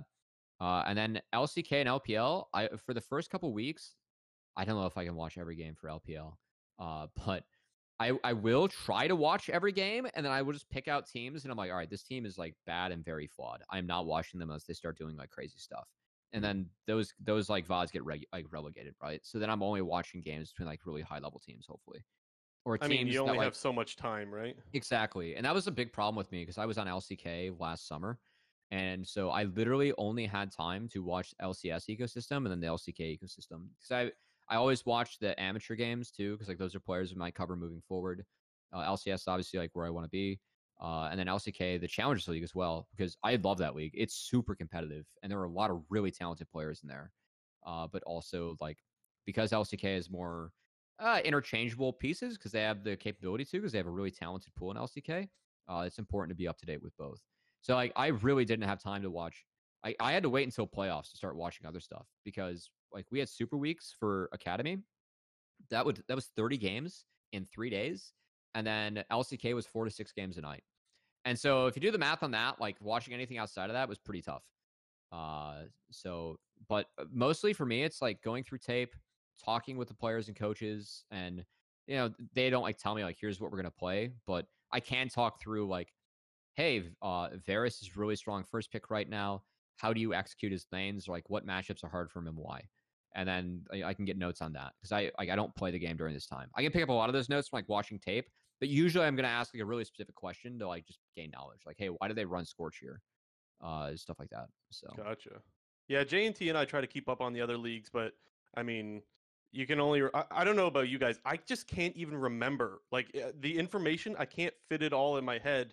Uh, the only person I could think, I'm thinking of Emily Rand. Not everyone could be Emily Rand, who watches every Emily's league and best. somehow. Yeah. retains all of this information. That is some of the most impressive memory skills I've ever seen. But yeah, I I do watch some LCK and LPL every year, but it's just uh, I can't keep it with me. I mostly keep all my focus uh, on uh, LCS and then LEC. Um, I, I don't know how people do it. Honestly, it's really really impressive.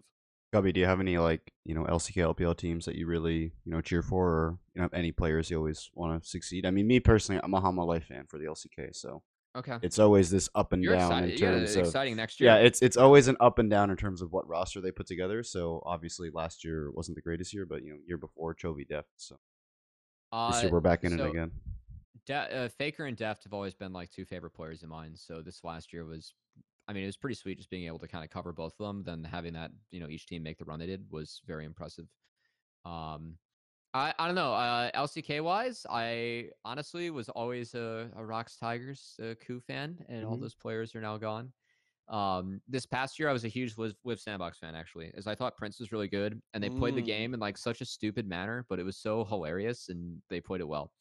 Uh, so that's a lot why. FlyQuest was number two. Now the truth comes Yeah, it's out. Prince bias, you know. um, I, I got flamed a lot for saying that Prince Ruler was a better matchup than Gala and Viper, which I do stand by. I mean, no matter let, one thing, let's be clear. No matter so what you say, man. you could say something so non-controversial and you'll still get flamed for it. You know that just as good as anyone. I mean, Every- I- everyone yeah, gets I- flamed who's on camera. You see it all the time on Reddit, Yeah, on it's fun. Twitter. No matter I- what you say, you're gonna get flamed. I had fun with the JoJo inspired bit. You know, it Mhm. was uh that, that was a good time. But Yeah. um no, yeah, I I I ultimately like I I am a fan like behind the scenes. I really try to not let that like get in the way. Uh but I mean like I, I'd put a lot of research into the game. Like there's a way that I feel like the game should be played. I'm going to be more biased towards teams that, you know, play towards that way. Like I, I believe that, you know, the best way to play early game is to dive on the third wave. And so like if teams are going to be very aggressively posturing for three wave dives, I think that's the best way to get early leads and go from there. Uh, so I, I mean, I think that we all have like our pre-existing biases. I, I think that like the one thing I just kind of I try and really level it out with is also respecting like, hey, every team has their way they play the game. Like, can I do a good job of representing that? It's like one of the points I was really proud of last year in spring is that UG and FlyQuest Academy, they pretty much just every game he started on top side and he would double clear and then he would do dragon in the middle of the double clear when it spawned at 530. And this was like when we watched tape, it was literally like six out of seven games they played in Proving Grounds. So like when I'm able to then set that up and communicate that from like minute one, be like, hey, like personally, I don't think that's the best way to play the game. But Yuji is going to pick Diana here with Yasuo. And here's how he's going to play in path. Like then when that happens, like explain why it's good or bad. Like that's when I feel like I'm able to take, you know, another level down at broadcasting or like get deeper down the iceberg. So that's like I do try and respect like how the teams play. Uh, and just kind of like be, you know, kind of the vessel like represents that's all you. Gotcha. Um, I don't have any more questions. If you have any, JNT, fire away. But if you don't, we'll get to game. We'll speed run game predictions and then close out the show. yeah, we'll get through these uh game predictions real quick. Obviously, you know, these aren't super serious, but we do like to keep a little track of how many games we get right or wrong across the whole year. All right, first game, finals rematch, Hunter T versus Cloud Nine.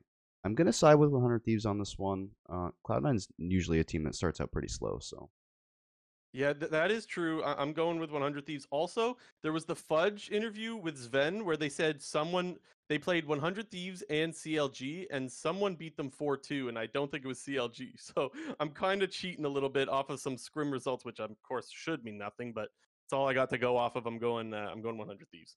100 Thieves. Uh, next up, Golden Guardians versus Evil Geniuses. No surprise here. We're all about to say EG. EG. Uh, next up, TL versus FlyQuest. This will actually be a very interesting match considering the rankings that we all had. Um, I'm going to go off on a limb and probably be the only one to say this, but I'm going to pick TL. I'm going TL. I had them number 2. Oh, yeah, you did. That's true. Yeah. I will I will say fly, but I will also say that's a coin flip and TL has been playing together here for longer. Uh so Was it- yeah. I, I, I- saw something where there was like it was two Korean players that like they were queuing up for Champions Queue and couldn't get any games. Was that two TL players? Does anyone know? Maybe. I mean, TL's been pretty good about like playing uh, CQ. Also, I don't know if you guys uh, have been keeping up with Mir, also Arthur from HLE. No, we have I an have HLE not. Oh, he, he, he name changed to Mir? Yeah, yeah, it's his first name. Oh, Uh, but I- yeah, I didn't know that, but I do know who IGN's Arthur Mir is. now, Yeah. and he's his Lee Sin is pretty wild. It's uh, it's been fun to watch in CQ. He's been playing. Some Yeah, no, his, his Lee Sin was his best champ He's in LCK. good. Yeah, he's very good. So Uh, you got FlyQuest though, Cubby? I'll take Fly. I'll, Okay. I'll, yeah, I'll, I'll be the. Differentiate a little bit. Yeah, we'll, we'll, we'll keep it interesting.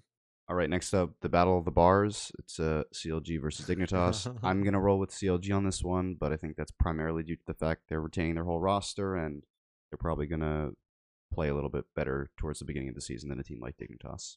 True, actually, that's something I, I should consider. I think I'll go CLG for the same reason. I, I think by the end I got Dig, but uh, to start off a season, I like that logic. I'll take Dig. Give me the coin flips, baby. Okay. All right, and then we have uh, some bottom tier teams right here TSM versus Immortals. Um, I think just via my rankings, uh, I got to go with TSM on this one. And, you know, while I will have some, have some, you know, Immortals blood in my veins throughout the seasons because you know I definitely you know can appreciate players like Envy and Tactical. And even though I don't think Blazov has been playing particularly well, I still really liked when he was in Yeah, 2021. so But I'm, I'm- I'm I'm- still a fan. It's hard to let yeah, go. I'm gonna have to go with TSM. I'll go Immortals as my upset, if you will, in air quotes. Yeah, give me IMT. All right, flipping over to Friday. Uh, I, it's funny. I don't actually know if I said I might have accidentally said Saturday at the beginning, just naturally thinking that the game started on Saturday, but they're Thursday now. But for the Friday True. games, CLG versus Evil Geniuses. Evil Geniuses. EG. EG. Ooh, some Oh, hesitancy. yeah. in What, what, there. what was that about? I I don't know, man. Sometimes CLG throws some wild stuff at you. well, and you could make the argument that we made with CLG against Dig, right? Like keeping the same five. I, I could see the argument there. Yeah, it's yeah, it's just it's best of ones. You know, you never know. Yep, true. Oh, definitely always a factor. Uh, next up, Golden Guardians versus Cloud Nine. I'm gonna roll with C9. C9. C nine. Yeah, I don't think C nine gets upset. I don't think GG is a good matchup to upset C nine. Yeah, uh, even though historically I think Cloud Nine is the Golden Guardians are one of the teams that Cloud Nine's lost, you know, more games, you know, in regards to the other bottom teams, but Cloud Nine still. Uh, next up, TSM versus Team Liquid. Uh, I'll take Team Liquid. TL. I'll take TL. And then 100 Thieves versus Immortals. I'll stick with 100 Thieves. 100 Thieves. I'm gonna take Immortals. Okay. Nice big time That upset. eighth place ranking coming in hot right there. yeah, I How do I they do it? I'm I, okay. I I actually think that like hundred thieves. Like I'm really curious to see how closer functions within this roster, and I I think the IMT I actually see like a pretty clear game plan to like how they can win. Tenacity and Busio like did hard carry their academy roster like all of last year. That was in academy, but I think Tactical and Fleshy like might be able to match up, and uh, we'll see. I like that's an upset that honestly wouldn't surprise me early on in the season. Uh, I think IMT is going to be playing with a chip on their shoulder this year, and I really want to see if they can actually make that work. It definitely does feel like a lot of the individual players on that team can come in with a chip on their shoulder, you know, kind of Yeah. tactical and Ablazeolive, if you want to call it getting relegated to one of the worst teams or one of the worst orgs in terms of standings. Being doubted is a motivator. Let's be real. It is. And then last up, we have FlyQuest versus Dignitas. Um, I think that if it wasn't for the fact that Prince, like FlyQuest bot lane, is just going to be so much better than the Dignitas bot lane, I was maybe thinking I was going to take Dig, but I'm going to have to side with, with, with the Prince dominance here and go with FlyQuest. I'll take Fly. Fly. All right. That is it for the predictions. JNT, we got one thing of quick news. You want to run that through us through that real quick and then we'll close out the show? I guess one thing that I think a lot of people found kind of interesting, Max Waldo stepping down from Cloud9, you know, sort of towards the end of the offseason. You know, I think initially he was supposed to be part of the team's plans going forward, but that's no longer the case. I think it this what this got announced on like December 14th or December 15th or somewhere towards the Quite a second or while third week of back. December. Uh, but you know, Mithy coming back to Cloud9 after he did a little 100 Thieves stint last year.